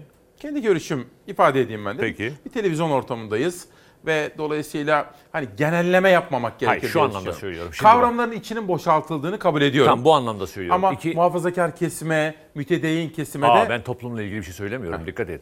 Ben e, iktidarın politikalarını eleştiriyorsun. Tabii tabii. diyelim. Ben iktidarın yaklaşımını söylüyorum. Yoksa AK Parti seçmeninin e, çok iyi niyetle, çok tertemiz duygularla bu ülke daha iyi olsun diye oy verdiğinden Amenna. zerre kadar şüphem yok. Çünkü onlar güzel yürekli Hayır. insanlar. Hepsi hangi şüphem oy yok. verirse versin Hangi- izleyenlerimiz ben öyle. bu ülkede 83 milyonun Türkiye'nin iyiliğini istediğinden zerre kadar şüphem yok. Hangi parti? Herkes AK Parti de dahil, HDP de dahil. AK Ben buna Parti'ye oy veren de iyi niyetle Güzel. ya ben bu ülke daha iyi olsun diye oy veriyor. Ben biraz yöneticileri kastediyorum. Siya- inancı siyasetin malzemesi yapmalarını kastediyorum sevgili İsmail. Eğer inanç Bravo, her işte zaman bu. siyaset malzemesi yapılırsa o inancın mensupları büyük bir töhmet altında kalırlar. Yani ben diyelim ki kırmızı giyiyorum. Eğer bir siyaset o kırmızıyı alıp da başkalarının üzerine saldırırsa insanlar kırmızı gördüğünde rahatsız olmaya başlarlar. Biraz bunu kastediyorum. Hmm. Anladım. İnanç siyasetin malzemesi yapılmaması lazım. Çünkü İslam pazar haline getirildi. Her yerde mesela şimdi Boğaziçi meselesi de öyle. Aslında iktidar da bundan rahatsız oluyor. Söylüyor Ama ya. rahatsız olmak başka bir şey yapmak, yapmaktan vazgeçmiyor. Onlar da söylüyor İktidar rahatsız olduğu her şeyi yapıyor aynı zamanda. Yani daha Erdoğan'ın Sayın Cumhurbaşkanı'nın konuşması var değil mi? İstanbul'u mahvettik, gökdelenler diktik. Devam ediyor mu etmiyor mu? Rahatsız olduğu her şeyi yapmaya, çevre katliamından şikayet ediyor. İzleyenlerimizin çok daha net anlaması için şöyle diyeyim mi? Bazı değerler aslında değerler üzerinden siyaset yapılmamalı desek doğru olur mu? Be- Bence artık siyaset sadece din üzerinden değil, Atatürkçülük üzerinden de yapılmamalı. Güzel. Kürtlük üzerinden de yapılmamalı, Alevilik üzerinden de Ne yapılmamalı. üzerinden yapılmalı? De, siyaset tamamen hizmet. Çocuklara iş, gençlere iş, yoksullara re- ekonomik refah doğru düzgün. Şehirler ya bize yaşanabilir bir hayat. Siyasetin temel adı, Güzel. misyonu sorunları çözme sanatıdır. Güzel. Şimdi bizde bizde niye değerler üzerinden siyaset yapılıyor sevgili İsmail? İyi doktor, iyi mühendis, iyi hakim, iyi savcı olamadığımız için iyi Atatürk, iyi Atatürkçü, iyi dindar, iyi Kürt, iyi Alevi oluyoruz. As açığımızı o kimliklerle kapatarak varlığımızı siyaset mesela diyelim ki atıyorum MHP bize iyi bir eğitim projesi sunması gerekiyorken iyi bir ekonomi... Ki milliyetçilik bunu ister. Milliyetçilik sunarak oradaki eksiğini kapatıyor. AK Parti toplumun bütününe doğru düzgün bir ekonomi, doğru düzgün bir eğitim, doğru düzgün bir çevre, doğru düzgün Geçim. bir hukuk su, evet Sunması sunması, yerine. gerekirken inanç üzerinden siyaset yaparak hem o değeri mahvediyor hem de ülkeye bir Aşındırıyor yarar. diyelim. Tamam, peki. Kürtlük de böyle bu. Yani Kürt meselesi sadece bu AK Parti'ye vuramayız Kürtçülük bunu. yapanlar da böyle. Kürt hareketi de üç cümlelerinden biri Kürt. Artık arkadaş Kürt ne? Ya bütün toplumun derdi var. Şu anda üç gençten biri işsizse bunun muhtemelen yarısı Kürt yarısı diyelim toplumun diğer kesimleri. İşsizlik bütün ülkenin. Yoksulluk. Diyarbakır'daki çocuk da ekmek bulamıyor. Yoksul insanda. Çorum'daki de bulamıyor. Kürtlük ne artık? Biz bir, bir ülkeyiz. Biz bir bütünüz. Veyahut Türklük fark etmiyor. Veyahut Alevilik. Bunlar bize hiçbir şey katmayan değerler. Bizim Güzel. sadece hani taşı, duygusal olarak taşıdığımız değerler. Ama iyi insan olmamıza bir katkısı yok. Hiç kimse şunu diyebilir mi? Kürtler çok iyi insanlar. Veyahut dindar, Müslüman insanlar çok... Genelleme yapmayacağız. Değil Genelleme mi? yapamayız yani. Birebir. Çok iyi insanı da var. Çok mesela pırıl pırıl Atatürkçü de var. Ama berbat Atatürk, Atatürkçü da de var. var. Tüccarı da var Tabii. tamamen. Pırıl pırıl dindarı var. Ama berbatı da var. Pırıl Onun da pırıl tüccarı Alevisi var. A- Tabii tüccarı pırıl pırıl Alevisi var. Yani gördüğünüzde oturup böyle dostça, kardeşçe her şeyinizi paylaşacağınız Alevi de var. Ama asla ya bir dakika deyip uzak duracağınız Alevi de var. O yüzden önemli olan iyilerin ittifakıdır. İyi Güzel. insanların. Şimdi Levent dün Demokrasi Meydanı'na Cemil Çek bağlandı. Kendisiyle konuştuk çünkü bir gün önce Haber Global'de bir açıklama yapmıştı. Ahim kararlarının ve Anayasa Mahkemesi kararlarının bağlayıcı olduğunu tıpkı Adalet Bakanı Abdülhamit gibi Gül gibi isim vermeden altını çizmişti. Fakat tabii isim vermedi ama kamuoyunda işte Demirtaş meselesi Kavala. Bir izleyelim. Peki. Olur mu? Tamam. Savaş hazır mıyız? Cemil Çek haberi izliyoruz sonra Levent Gültekin'den yorum rica edeceğim.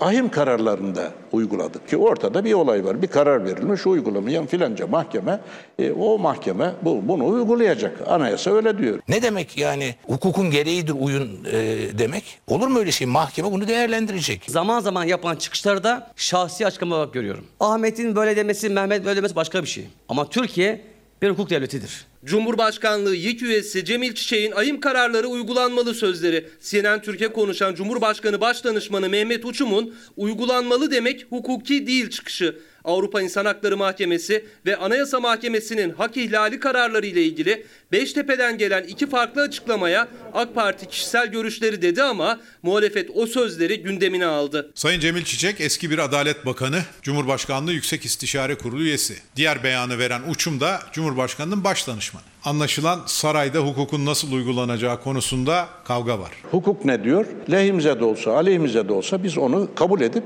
gereğini yapmamız lazım. Ceza muhakemesi kanunumuzda ve hukuk muhakemesi kanunumuzda açık hüküm var. Avrupa İnsan Hakları Mahkemesi kararları yargılamanın yenilenmesi sebebidir der. Cumhurbaşkanı Başdanışmanı Mehmet Uçum, AİM'in Demirtaş, Osman Kavala, Anayasa Mahkemesi'nin Enis Berberoğlu kararları sorusuna karşılık kurdu bu cümleleri. Cumhurbaşkanlığı YİK üyesi Cemil Çiçek ise isim zikretmeden anayasa hatırlatmasıyla kararların bağlayıcılığını söyledi. İsmail Küçükkaya ile Çalar Saat programına katıldı, altını çizdi. Benim söylediğim temel bir ilkedir. Şimdi o şahıslarla ilgili veya başkalarıyla ilgili bir konu varsa evvela anayasa ne diyor? Herkes bilir ki anayasa mahkemesi kararları yasama, yürütme, yargı organları, idari makamları gerçek ve tüzel kişileri bağlar. Uyun diye tartışmak hukuk değildir. Çünkü uyup uymamak konusunda yetki mahkemelerdedir. Ahim'in kararı anayasanın 90. maddesine ve Avrupa İnsan Hakları Sözleşmesi'nin 46. maddesine göre bağlayıcıdır. HDP ayım kararları bağlayıcı diyerek Demirtaş'ın serbest kalmasını istiyor.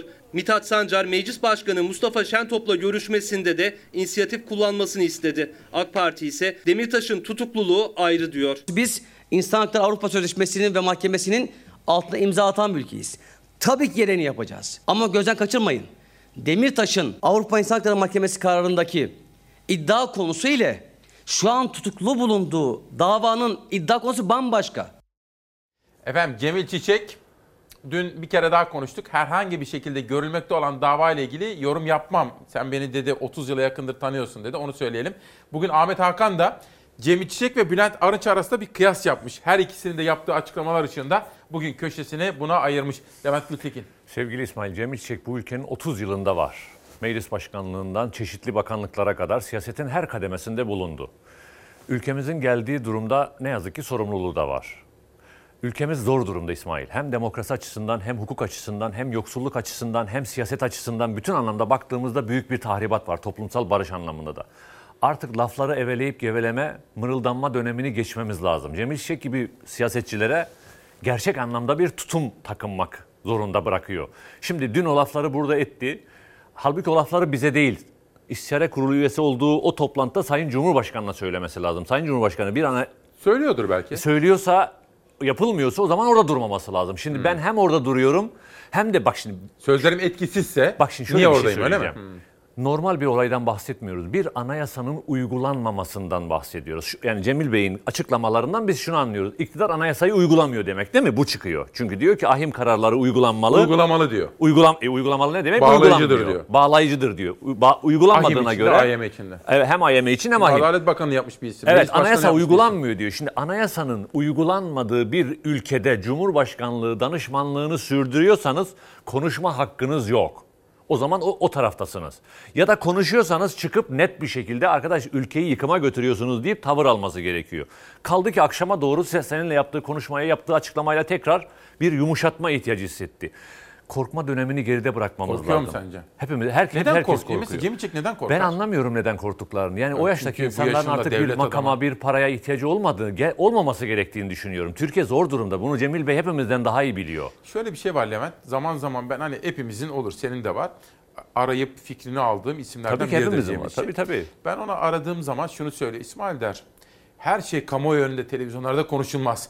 Ben kapalı ortamlarda beyefendiye anlatıyorum diyor ama. Yani Ama aslında. sevgili İsmail, bak tekrar söylüyorum. Ben sana şimdi bu iş yapıyoruz. Bir şey söyledim yapmadın. Bir şey daha söyledim yapmadın. O zaman bende bir sorun olmaz mı? Ya da beni sorgularsın. Ya da seni sorgularım. Derim ki ikimizden birinde bir sorun var arkadaş. Şimdi ben arkadan arka kapa, kapalar arkasında konuşuyorum demek sorunu çözmüyor. Milyonlarca insan uyumuyor İsmail. Ülkenin geldiği durumdan dolayı her birimizin ağız tadı kaybolmuş. Endişe halindeyiz. Ne olacak ülkemizin geleceği diye. Şimdi böyle bir dönemde ben sadece Cumhurbaşkanı'na söylenmesi gerekiyor. Söyledimle olmaz. Anayasa anayasa uygulanmıyor. Bundan bahsediyoruz. Ahim kararı da öyledir. Anayasa Mahkemesi'nin kararlarına Ya uyulmaması da öyledir. uygulamaz bunu ya? Şimdi ama uygulanmıyor. Şimdi uygulanmayan, anayasa uygulamamak ne demek biliyor musun? Devlet devlet olma vasfını bir tarafa bırakmıştır demektir. Çünkü devleti devlet yapan temel organizasyon Anayasa. yapı anayasadır. Bir arada yaşamamızın Bir teminatı. sözleşmedir, teminattır. Şimdi hukukun olmadığı, biraz önce söyledim. Hukuku askıya alırsanız orası devlet olma vasfını kaybeder. Şimdi böyle bir ortamda Cemil Bey veyahut başka siyasetçiler daha cesaret bekliyoruz. Boğaziçi'ndeki çocuklar dayak yiyorlar. Onların sorumluluğu yüzünden dayak. Onlar işini yapmadığı için, onlar sözünü söylemediği için, onlar eksik bıraktıkları için, onlar bu yaşa gelmişler. O yaşlarının gerektirdiği olgunluğu, cesareti gösteremedikleri için Peki. Boğaziçi'nde çocuklar dayak yiyorlar. Sosyal medya mesajları biraz Levent'le sohbeti derinleştirmek istiyorum. Yaz deftere bugünkü manşetimiz. Şimdi iktidarın en rahatsız olduğu konu Kemal Kılıçdaroğlu'nun uzlaşmacı yönü.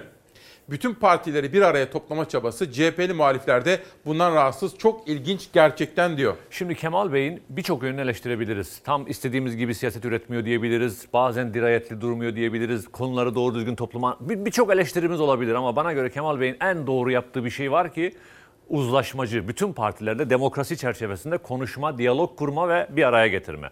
Ben be- senin biraz önce söylediğin gibi kulis bilgilerimiz var dediğimiz. Evet. Ben iktidar çevresinin bundan çok rahatsız olduğunu yakinen biliyorum. Bunu yani Kemal Bey'den bir anlamda kurtulma çabalarının temelinde bu demokrasi ittifakını kurmanı kurma çabasını engellemek. Şimdi ama aynı zamanda CHP'deki muhalifler de Kemal Bey'den bu konuda rahatsızlar. HDP ile niye konuşuyorsun? Abdullah Gül'le niye konuşuyorsun? Arkadaşlar ne istiyorsunuz? Şu anda Türkiye'de eğer demokrasi cephesi kurulacaksa ve ora bu seçimde demokrasi taraftarları bir seçim alacaksa bunun bütün yolu tek bir yolu var. Masada herkesin olması gerekiyor. Başka yolu yok. Birinden biri olmazsa yani şöyle bir şey söyleyeyim sevgili İsmail. Tayyip Erdoğan Sayın Cumhurbaşkanı'nın yüzde 40 oyu var. Kazanma ihtimali düşük görüp gidip yüzde birlik partilerle konuşurken CHP'li muhaliflerin yüzde bir oyu var. Onlar biz tek başımıza ka- kazanacağız deyip partiden ayrılıyorlar. Ve Kemal Bey'i de Bu üç sen hedef- milletvekilini mi söylüyorsun? Hepsi. CHP'den Muharrem İnce'ye gidecekler. Muharrem İnce de buna dahil olmuş. Şimdi Muharrem Bey'in bütün anketlerdeki oyu yüzde bir iki. Ben tek başıma iktidar olacağım diye parti kurmaya gi- gidiyor. Ayrılan milletvekillerinin yaptığı açıklama korkunç. Korkunç, utanç Neden? verici Neden? bence. Sevgili İsmail o açıklamayı Cumhurbaşkanı Erdoğan yazıp bu arkadaşların eline verseydi ancak öyle bir açıklama yazardı. Şimdi bir partide uzun yıllar milletvekilliği yapmışsın. Kaldı ki Kemal Bey Ergenekon döneminde bütün sen de hatırlıyorsun bütün kınamalara rağmen kalktı geldi hastalda senin nikah şahitliğini yaptı değil mi? Mehmet Ali Çelebi. Mehmet Ali Çelebi ve çıkıp şöyle bir açıklama yapıyorsun. Diyorsun ki bir, HDP ile çok yakınlaştı PKK'ya göz yumuyor. İnsan kendi partisini PKK'lı diye suçlar mı İsmail? Ya ben CHP'li değilim ama CHP'ye böyle bir suçlama olabilir mi? Şunu diyebilirsin.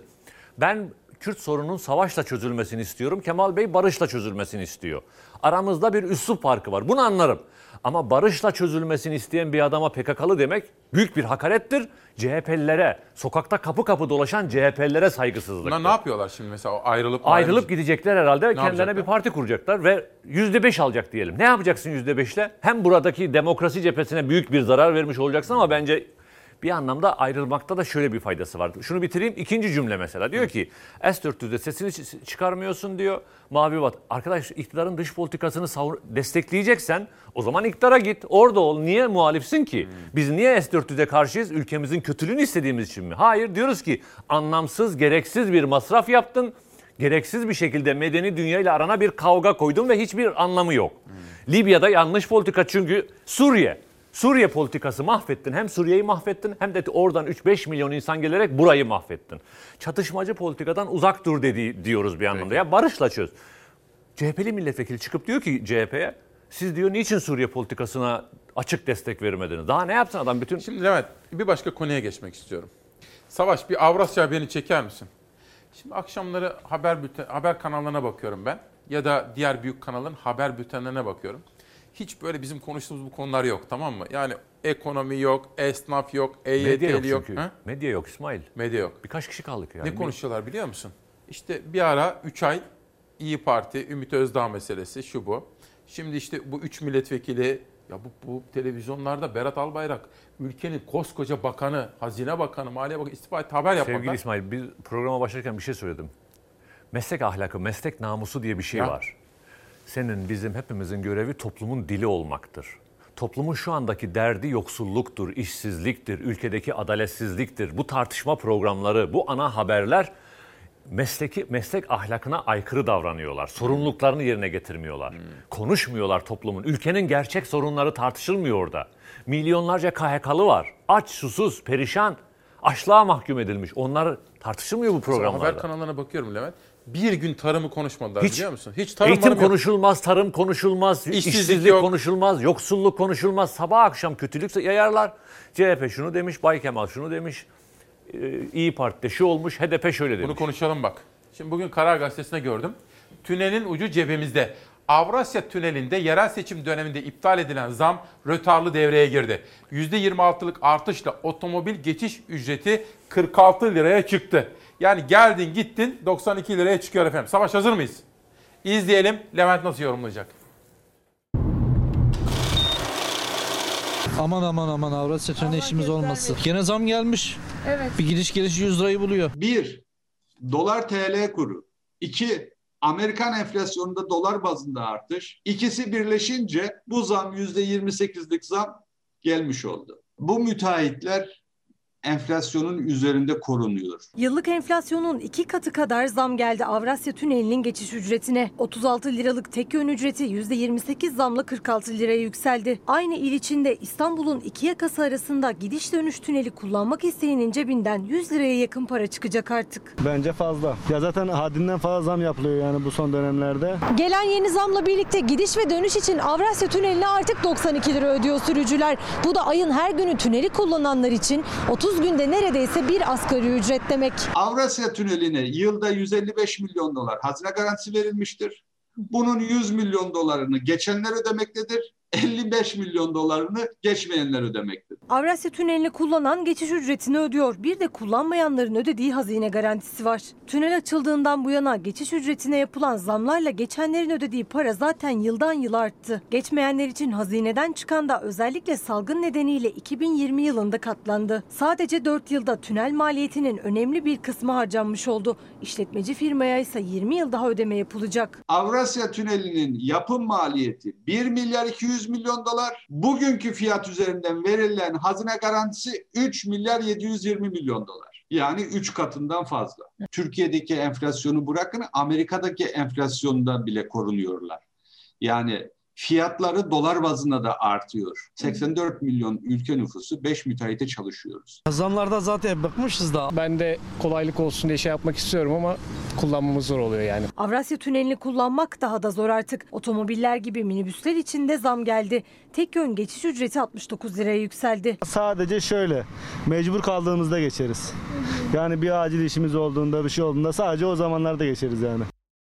Meslektaşım Levent Gültekin'den geçim meselesi ve Avrasya ile ilgili yorum isteyeceğim ama iki mesaj gördüm. Bir tanesi bir annemiz oğluna söylemiş İsmail'ime söyle Levent'in sözünü kesmesin derken Mehmet Biçer EYT'li her gün sizi izliyor ve takip ediyoruz. Başka bir kanal izlemiyoruz. Atatürkçüyüz, 49 yaşındayız.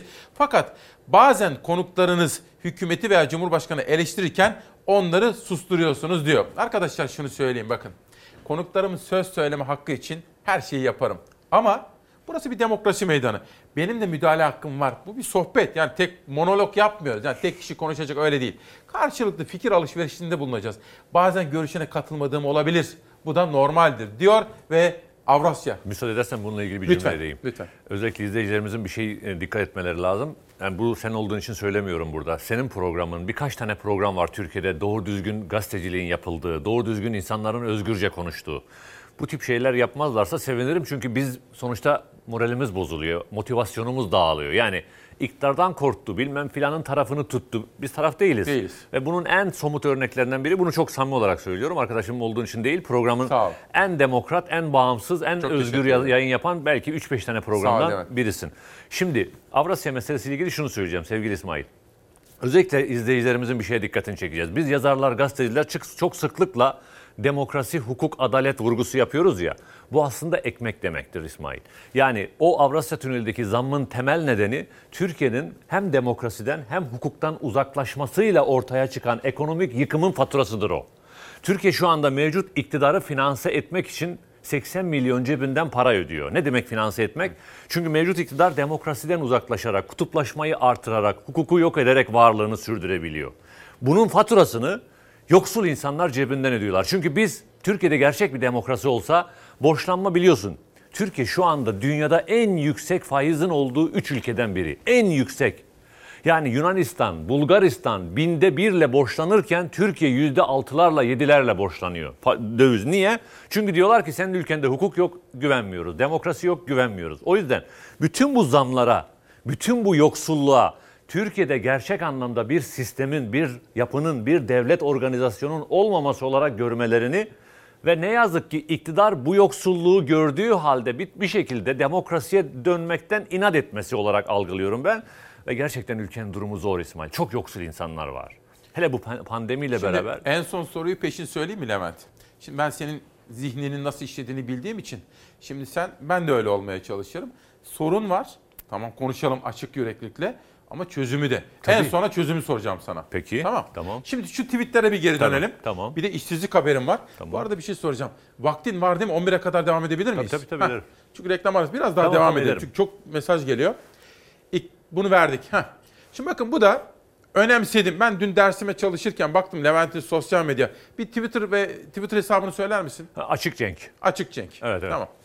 Destek verdiğimiz siyasetçinin yalanını, yolsuzluğunu, yaptığı haksızlığı, ettiği iftiraları vesaire bir süreliğine de olsa görmezden gelmek siyasi yanılgı değildir. Ahlaki ve vicdani bozukluktur. Öz eleştiri bu bozukluğu giderme sözünü vermektir. Evet şimdi siyasetten hepimiz yanılabiliriz. Tayyip Erdoğan'ı destekledim yanıldım. Sayın Babacan'ı destekledim meğer istediğim gibi değilmiş. Bu siyasi yanılgıdır. Fakat diyelim ki Tayyip Erdoğan'ı destekledim ama onun yaptığı çok bariz bir yanlışı da destek. Örneğin kabataş yalanına ortak oldum. Bu bir insanda ahlaki veya vicdani eksikliğin göstergesidir. Ya da diyelim ki CHP'ye destekledim fakat öyle bir ya- yanlış yaptı ki bir yolsuzluğunu gördüğüm halde sesimi çıkarmadım. Bu bizim dürüstlüğümüzün eksikliğiyle, ahlaki e, yönümüzün eksikliğiyle. Peki öz eleştiri ne demek sevgili İsmail? Öz eleştiri özür dilerim sevgili halkım yanlış yaptım farkındayım bu hatamın deyip orayı tamir etmektir. Türkiye'de kimse öz eleştiri vermiyor. Herkes yaptığıyla Murat Munga'nın söylediği çok güzel bir söz var ya meşhur.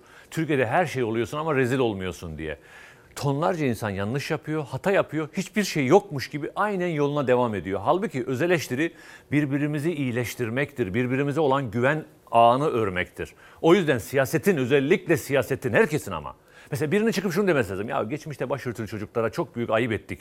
Onun faturasını ödüyoruz şu anda gibi. Peki. Şimdi mesela ben ne düşündüm biliyor musun seni bu mesajını okurken? Mesela diyelim Erdoğan'ı destekliyoruz. Erdoğan'ı seviyoruz. Ama bu onun hatalı olduğunu da görmemize engel olamaz. Tabii ki tam da bunu söylüyorum. Destekliyorsun ama hatalarında eleştirmeyi bil, uzak durmayı bil. En azından hatalarını hayır arkadaş bunu bu yaptığını desteklemiyorum diyebilecek kadar bir derinlik, bir özgürlük elde etmiş ol, bireysel özgürlük. Onu söylüyorum. Peki. Yoksa bütünüyle savaş aç, kavga et, red et, ortadan kaldır bu anlamda söylemiyorum. Peki. Şimdi utanma duygusunu da söyledik hem de Murat Anmungan üzerinden. Şimdi seçim 2023'te ama erken olur, geç olur, zamanda olur bilemeyiz.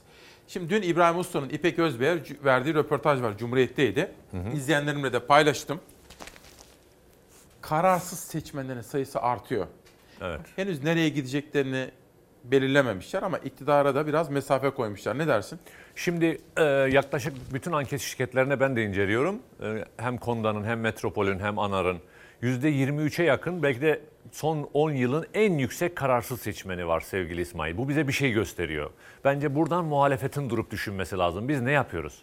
Bu insanlar iktidarı terk ettiği halde bize niçin gelmiyorlar? Bak sevgili İsmail, bir hep söylüyorum. Üç gençten biri işsiz. 45 milyon TÜİK rakamlarına göre 45 milyon insan açlık sınırına yakın, yoksulluk sınırının altında yaşıyor toplumsal barış, ekonomi, hukuk buna rağmen ya daha ne olabilir ki bir seçmen iktidardan kopup muhalefete gidebilir? Başka ne olsun? Şimdi kopuyor iktidardan ama muhalefete gitmiyor. Burada hem Meral Hanım bütün çabalarına rağmen hem Kemal Bey hem Davutoğlu, Sayın Davutoğlu hem Sayın Babacan kendilerine şu soruyu sorması lazım. Kararsızlar bize niçin gelmiyorlar? Kararsızların gelebileceği bir birlikteliğe, bir güçlü yapıya ihtiyaç var. Bana göre de şu anda Cumhur İttifakı'nın oyu kararsızlar dağıtılmadan bütün anketlerde %38 bandında. Ama aynı zamanda muhalefetin de düşük. Kararsızlar dağıtıldığında. Aslında alternatif arıyor insanlar. Ya toplum alternatif alıyor. Güvenilir bir alternatif. E çünkü biraz önce söyledik. Toplum değerler üzerinden, siyasetten bıktı, yorulduk. Kürtlükten, Türklükten, Alevilikten, Atatürkçülükten, dindarlıktan, bunlar üzerinden kavga etmekten, bunların tartışılmasından yorulduk. Toplum ağız tadı istiyor. Toplum bütün insanların bir arada. Toplum şunu istiyor. Beraber şu masaya hepimiz elimizi verip beraber kaldıralım. Ortak. Kimsenin kimliğine bakmayalım, inancına bakmayalım. Ya ağız tadıyla yaşayalım. Ülkemizi yaşanabilir bir cennet haline getirelim diye. Fakat siyaset sadece iktidar değil. Kimlikler, mezhepler üzerinden kurgulandığı için her birimiz odamızı terk ediyoruz fakat gidecek bir yeri bulamıyoruz. Bence muhalefet demokrasi cephesi kurarak o gidecek mer- merkezi alanı oluşturabilir. Evet şu kolay değil mi? Mesela toplumu işte Türkiye'yi bir aile gibi gör. Sol sağ dediğin zaman ikiye böldün. Benim şöyle bir tanımlamam var İsmail bir ara yapmıştım Evet. CNN'de. Türkiye'yi bir insan olarak kabul et. Bir insan. Beni mesela o ülkenin mesela iskeleti Atatürkçülük olsun. Damarlarındaki kan Müslümanlık, İslam Evet. olsun. Kalbi Alevilik olsun. Anlatabiliyor muyum? Bir insan. Bunların biri olmazsa öbürünün Tabii, hayatta eksik. kalma şansı yok. Tabii. Türkiye böyledir zaten. Güzel. Yani Neşet Ertaş olmazsa Türkiye'nin tadı olmaz. Peki. Levent devam edelim. Edelim. Bir reklamlara gideceğiz. Şu kitapları da bir tanıtmak istiyorum izin verirseniz. Bu özel yayını 11'e kadar sürdüreceğim efendim. Orhan Kotan, Nihat Arpacı 500 soruda iş ve sosyal güvenlik uygulamaları. Levent biz her gün kitap tanıtmaya da dikkat Vallahi ediyoruz. İsmail görüyorum çok güzel bir şey Sağ ol. yapıyorsun. Bence çok Ergün kıymetli. Poyraz'ın Tilkiyle Vals. Bu da bir takım iddiaları dile getiriyor. Henüz okuma imkanı bulmadım ama okumaya çalışacağım kitaplardan birisi. Mehmet Tüm Deniz Gezmiş Kahramandır diyor. Efendim İsmail Küçükkaya ile Demokrasi Meydanı Levent Gültekin'le sohbet 11'e kadar devam edecek. Yani zannediyorum ki bu zamana kadar aldığımız en yoğun mesajlardan, en çok yoğun mesaj aldığımız programlardan biri oldu. Levent Gültekin'e reklam arasında bunu diyordum. Bunun toplumsal karşılığı üzerinde biraz düşünmen gerekir diye herhalde düşünüyorsundur. Yani şöyle düşünüyorum. e, Bir tweette şöyle bir soru gördüm. Onunla birleştireyim. Levent Bey bütün bu eleştirilerin toplumsal dönüşüme e, sağlayacak bir çaba içinde mi diye. Benim bütün derdim o zihinsel dönüşüme kendimce bir katkı sunmak. Pandemiden önce her hafta sonu mutlaka bir şehire gidiyordum. E, Yeni bir dil kurmamız lazım. Şimdi İsmail Türkiye'deki siyaset kabı bozuk. O kabın içine giren herkes o kabın şeklini alıyor. Bizim yeni bir kap yapmamız lazım. Bu bir siyaset yapma meselesi değil. Önce bir kap yapalım. Ee, kimliklerden, inançlardan, bu gibi değerlerden bağımsız tamamen ekonominin, işsizliğin, yoksulluğun, her bireye iyi bir hayat sunmanın temel e, esas alındığı bir siyaset anlayışı. Güzel, çok güzel. Şimdi biz bugün bir gazete yaptık. Yeni yıl zamlarla geldi. İşte ülkenin gerçek meselesinin bu Bence bu. düşünüyorum. Bu değil mi? Tabii canım. Bak şeker, doğalgaz, Avrasya Tüneli, sonra bakkallardaki veresiye defter tutma oranı %70'leri aşmış. Hazır mı savaş haberi? Zafer Söken'den rica etmiştim. Bir dosya haberi izliyoruz. Dönüşte Levent Gültekin'den yorum alacağız. Yüksek enflasyonun hem üretici hem de tüketici cephesinde oluşturduğu tahribatın farkındayız. Valla denetlenmesi iyi olur çünkü her hafta değişik fiyatlar oluyor. 2021 ile birlikte zamlar çaldı vatandaşın kapısını. Cebinden çıkan para daha da arttı. Elektriğe, doğalgaza, otoyollara, köprülere, Avrasya Tüneli'ne, şekere, süte zam geldi. Market raflarında artan fiyatları ise vatandaş takip edemez oldu. Gıda enflasyonu önümüzdeki en büyük tehditlerden biridir. Bir yumurta bile e, yazdıran var. Bir ekmek yazdıran var. 2021'in hemen başında zamlı tarifeler devreye girdi. Elektriğe ortalama %6 zam yapıldı. Doğalgaz %1 zamlandı önce. Ardından Şubat ayının başında doğalgaza bir kez daha %1'lik zam geldi. Geçen ay o kadar yani kış fazla şeyli olmadığı halde 270 lira doğalgaz parası ödedim. Şimdi merakla bekliyorum. Yine yeni yılla birlikte araç muayene ücretleri %9,11 zamlandı. Alkollü içeceklerden alınan ÖTV de %17 artırıldı. Otoyol ve köprü zamları da geldi 2021 ile birlikte. Zam haberlerini %25,5'lik köprü ve otoyol zamları izledi. Dünse Avrasya Tüneli'nin geçiş ücretine %28 zam yapıldı. Otomobiller için geçiş ücreti 36 liradan 46 liraya yükseldi. Aman aman aman Avrasya Tüneli işimiz olmasın. Gene zam gelmiş. Evet. Bir gidiş geliş 100 lirayı buluyor. Zamlarda zaten bıkmışız da. Telefon konuşmaları, internet kullanımı ve kablolu televizyon yayınlarından alınan vergi yani özel iletişim vergi oranı ise %7,5'tan %10'a çıkarıldı. Ümitsiziz. Vatandaş olarak çok ümitsiziz. Ve özellikle gıda fiyatları tüketicinin cebini yakıyor. En son şeker %10 zamlandı. Ancak ondan önce süt ürünleri ve yumurtada etiketler sık sık değişti. En çok zamlanan ürünse ayçiçek yağı oldu. Fiyatı bir yılda %48 arttı. Market raflarındaki fiyat değişimleri baş döndürdü. Marketten markete değişik. 1 lira 2 lira oynuyor. Aynı. Market market dolaşıyorsunuz. Evet, şunu aldım 22 22 lira. Burada. Burada bilmiyorum kaç para. Artan fiyatlar vatandaşın geçim derdini daha da büyüttü. Cumhurbaşkanı Erdoğan'ın da gündemindeydi gıda fiyatlarındaki o artış. Mücadele edilecek dedi. 3-5 aç gözlü tüccarın milletimize ekmeğini ve aşını zehir etmesine izin veremeyiz. Geçim zor Levent. Hem de çok zor. Sevgili İsmail şu anda bir gün çalışmazsa evine ekmek götüremeyecek milyonlar var ve aylardır çalışmıyorlar bu pandemi meselesinden dolayı. Türkiye'de genel anlamda çok büyük bir yoksulluk var ama zaten kötü yönetimden kaynaklanan bir yoksulluk vardı. Demokrasiden uzaklaşmanın bir faturası, hukuktan uzaklaşmanın bir faturası vardı. Bunun üzerine bir de pandemi bindi. Dün akşam taksiye binmiştim. Ya o kadar üzüldüm ki o taksi şoförünün 60 yaşlarında biri ve şöyle dedi. Evet, tanıdı beni. Ya Levent Bey dedi. Aylarca hiç iş yapmadık ve bir Allah'ın kulu siz ne diyor ne yiyorsunuz diye bana sormadı dedi. Babamın emekli maaşından getirip 300 lira bıraktı onunla geçti. Şimdi kendisi 60 yaşında muhtemelen babası 80 yaşında. Şimdi 60 yaşındaki bir adamın babasından aldığı 300-500 lirayla geçinme durumunda kalmış olması tatsız bir durum. Şimdi üç gençten biri işsiz ne demek? Biraz gözümüzde hani bizi izleyenlerin şunu canlandırmasını istiyorum. 25 yaşında bir genç sokağa çık- çıkmak için babasından her gün 20 lira 30 lira harçlık alması gerekiyor. İşsizlik bu demek. Hem o çocuğun gururu hem de o babanın içine düştüğü durum. Bütün bunlar varken o kötü, bu vatan haini, bu vatan düşmanı, bu Alevi, bu Sünni, bu dindar tartışması yapmak bu ülkeye ihanet etmektir. O insanları düşünmemektir, o insanları dert etmemektir. Peki. Levent şimdi biz kitap tanıtıyoruz ya her gün. Bir de yerel gazetelere ben her gün yer veriyorum. Gelsin Savaş rica edeceğim.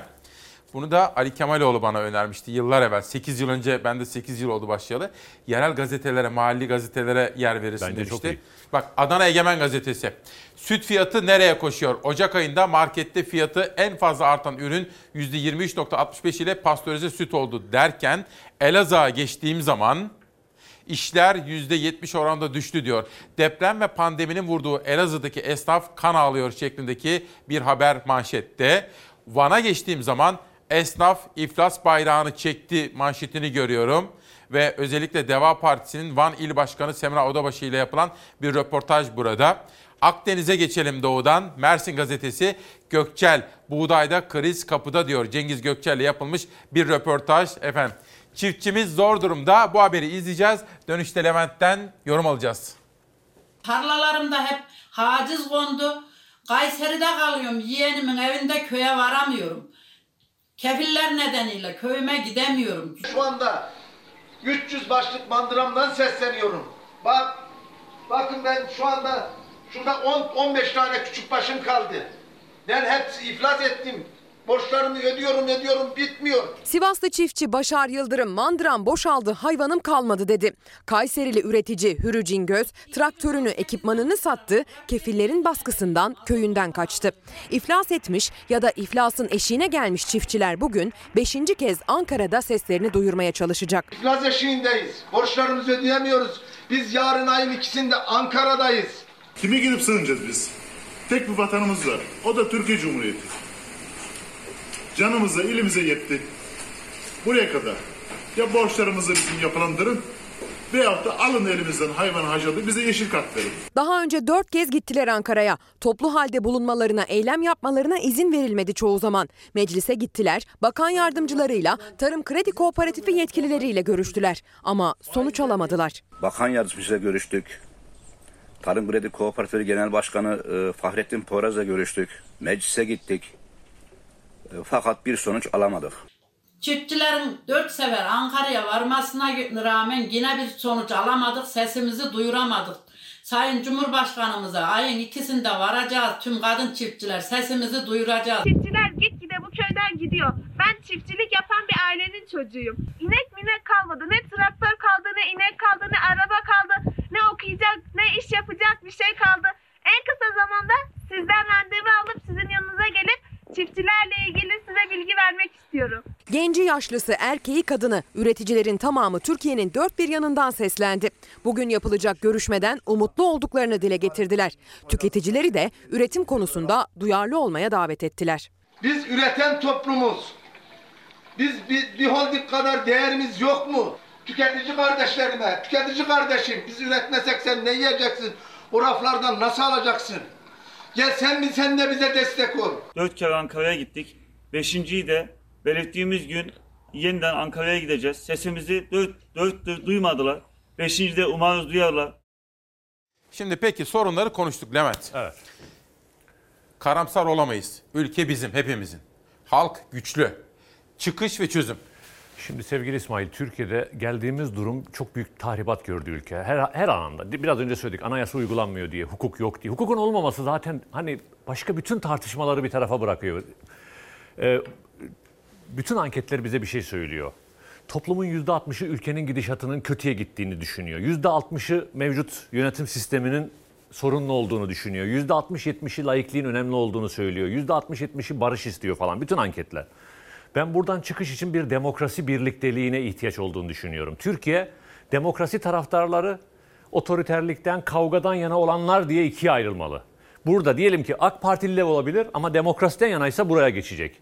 Gerçek bir demokrasi mücadelesi vereceğiz. Toplumun derdini ön plana koyacağız ve bütün muhalefet partileri asla ayrım yapmadan herkesin, o masada herkesin olduğu bir masa kurulacak. Gerçek bir demokrasi mücadelesiyle önce Türkiye'nin önüne bir barış, sonra toplumsal bütünlüğü sağlayan gerçek bir anayasa, doğru düzgün denge denetlemenin olduğu, doğru düzgün fren sisteminin olduğu bir yönetim şekli ve bütün bu tartışmaları bir tarafa bırakıp toplumun derdiyle ilgilenmemiz gerekiyor. Yoksullukla, işsizlikle. Ya biz 80 milyonuz. Dünyanın en enerjik ülkelerinden biriyiz. Milyonlar kadınlarımız var. Kadınlar siyasette yok İsmail hiçbir Yok, parti. maalesef. Ya inanılmaz bir şey. Kadınları siyasete dahil et. Gençler siyasette yok. Artık bıktık siyaset bir meslek olmaktan çıkmalı. 40 yıldır siyasette sanki orası onun babasının bir babasından kalma bir meslek. Profesyonel sanki. Zaten ben öyle söylüyorum. Muhaliflik de profesyonelliğe dönüştü. Evet. Siyaset de profesyonelliğe dönüştü. Yandaşlık zaten profesyonelliğe yani kişisel kazanca. Tüccarlık yapıyorlar aslında. Tüccarlık yapıyorlar. Halbuki insanlar bizden, her birimizden iş bekliyor. Biz yazarlar, gazeteciler, siyasetçiler niye toplumun bir adım önüne çıkıyoruz? Topluma şunu diyoruz aslında. Sizin adınıza bu ülkeye iyi bir şey yapacağız. Ama ama bunu yapmıyoruz. Hiçbirimiz sorumluluğumuzu yerine getirmiyoruz. En çok muhalefete çok önemli düşüyor. Kemal Bey'e büyük çaba veriyor farkındayım. Meral Hanım çok büyük çaba veriyor. Sayın Babacan, Davutoğlu her biri kendi içerisinde HDP'nin çabaları var. Bütün onları toparlayıp ya şu AK Partiliydi. Geldiğimiz noktada ben şu partiliyim deme hakkını kaybettik sevgili İsmail. Evet. Ben bak partiler siyaset demokrasinin hukukun işlediği ülkelerde olur. Bizim önce ülkeyi rayına oturtmamız için bir kere parti kimliğimizi bir tarafa bırakmamız lazım. Hangi değerlerden yanayız diye. Ben mesela şunu diyeceğim. Hangi partilisin? Demokrasiden yanayım. Öbürü diyecek ki hayır kardeşim ben otoriterlikten yanayım. Bu kadar net bir ayrıma gideceğiz. Sonra böyle bir dostça, kardeşçe, şen şakra havası herkesin dahil olduğu yani şöyle diyeceğiz. El ver bu ülkeyi yeniden ayağa kaldıralım. Toparlanalım. Yeniden yeniden herkesin ağız tadın. Ya ağız tadımız kayboldu İsmail. Gülmeyi unuttuk. Bazen vallahi gülmeye insanı utanıyoruz gülmeye. Eğlenmeye utanıyoruz. Çünkü milyonlarca insan perişan. Ülkenin hali ortada. Cüneyt Özdemir'in bir kitabı vardı ya neşesini kaybeden, coşkusunu Evet. kaybeden ya ülke. tatile gidilmiyor. Ben mesela gidemiyorum. Yıllardır tatile gitmiyorum. Çünkü gerçekten utanıyorum oradaki insanlardan. Milyonlarca insan perişanken uyuyamıyorsun. Gençler mesela dün akşam o Boğaziçi'ndeki gençlerin halini görünce gidip de kafanı yastığa koyamıyorsun. Çünkü sorumluluk hissediyorsun bu ülkede. Levent kaç yaşındasın? 48. 48. Yaşlandık İsmail. Ya estağfurullah ama daha çok gençsin. Bir şey söyleyeceğim. Bir kere teşekkür ediyorum işten Ben de çok teşekkür ederim Allah zihnini için. hep böyle açık tutsun. Amin inşallah. Dilin yapıcı bir dil. Üçüncü bir yolun dili. Şunu da söyleyeyim. Biraz sonra özelde de konuşuruz. Toplumsal bir karşılığı var bunun. Yani siyasete girmen anlamında değil. Yok, ben Ama siyaset- önemli bir iş yapıyorsun. Teşekkür ediyorum. Çok teşekkür ederim ben de davetin için. Umarım Eksik olma. Umarım bir Şimdi- yararımız, bir faydamız Olmaz olur. olur Derdimiz, mu? İşte derdimiz fikir, ülkeye demokrasi meydanı bu. Tabii. Yani. Şimdi Savaş, Hacı'yı bir analım, hacımızı. Hacı Ömer Sabancı'yı anacağız. Biz vefalı bir aileyiz. Rahmet diliyorum. Allah rahmet eylesin. Kayseri'den çıkan, Adana'ya göç eden önemli bir müteşebbis Hacı Ömer Sabancı. 1906'da Kayseri'nin Akçakaya köyünde doğdu. 14 yaşına geldiğinde şansımı deneyeyim diyerek köyünden ayrıldı ve Adana'ya geçti. Pamuk işçisi olarak geçti efendim.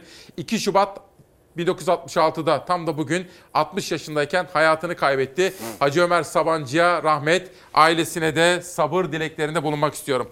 Kitaplarla kapatalım bugünü. Dünyaya iz bırakan kadınlar Emel Işık'tan çıkan imzalı gelen bir kitap.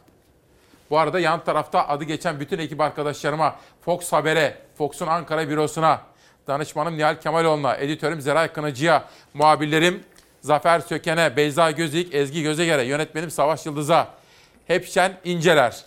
Bütün ekip arkadaşlarıma teşekkür ediyorum. Bugün sesçimiz Turgay'dı. Teknik yönetmenimiz Latif abiydi. İçsel yolculuk Ayşe Karabulut ve Talat Atilla'nın genel yayın yönetmenliğini yaptığı radyo dergisi FM'de bizimle birlikte. Efendim ve sizlere, siz kıymeti Çalar Saat ailesine sevgilerim ve saygılarımı, teşekkürlerimi iletiyorum. Şimdi Çağla Şikel'e bağlanıyoruz.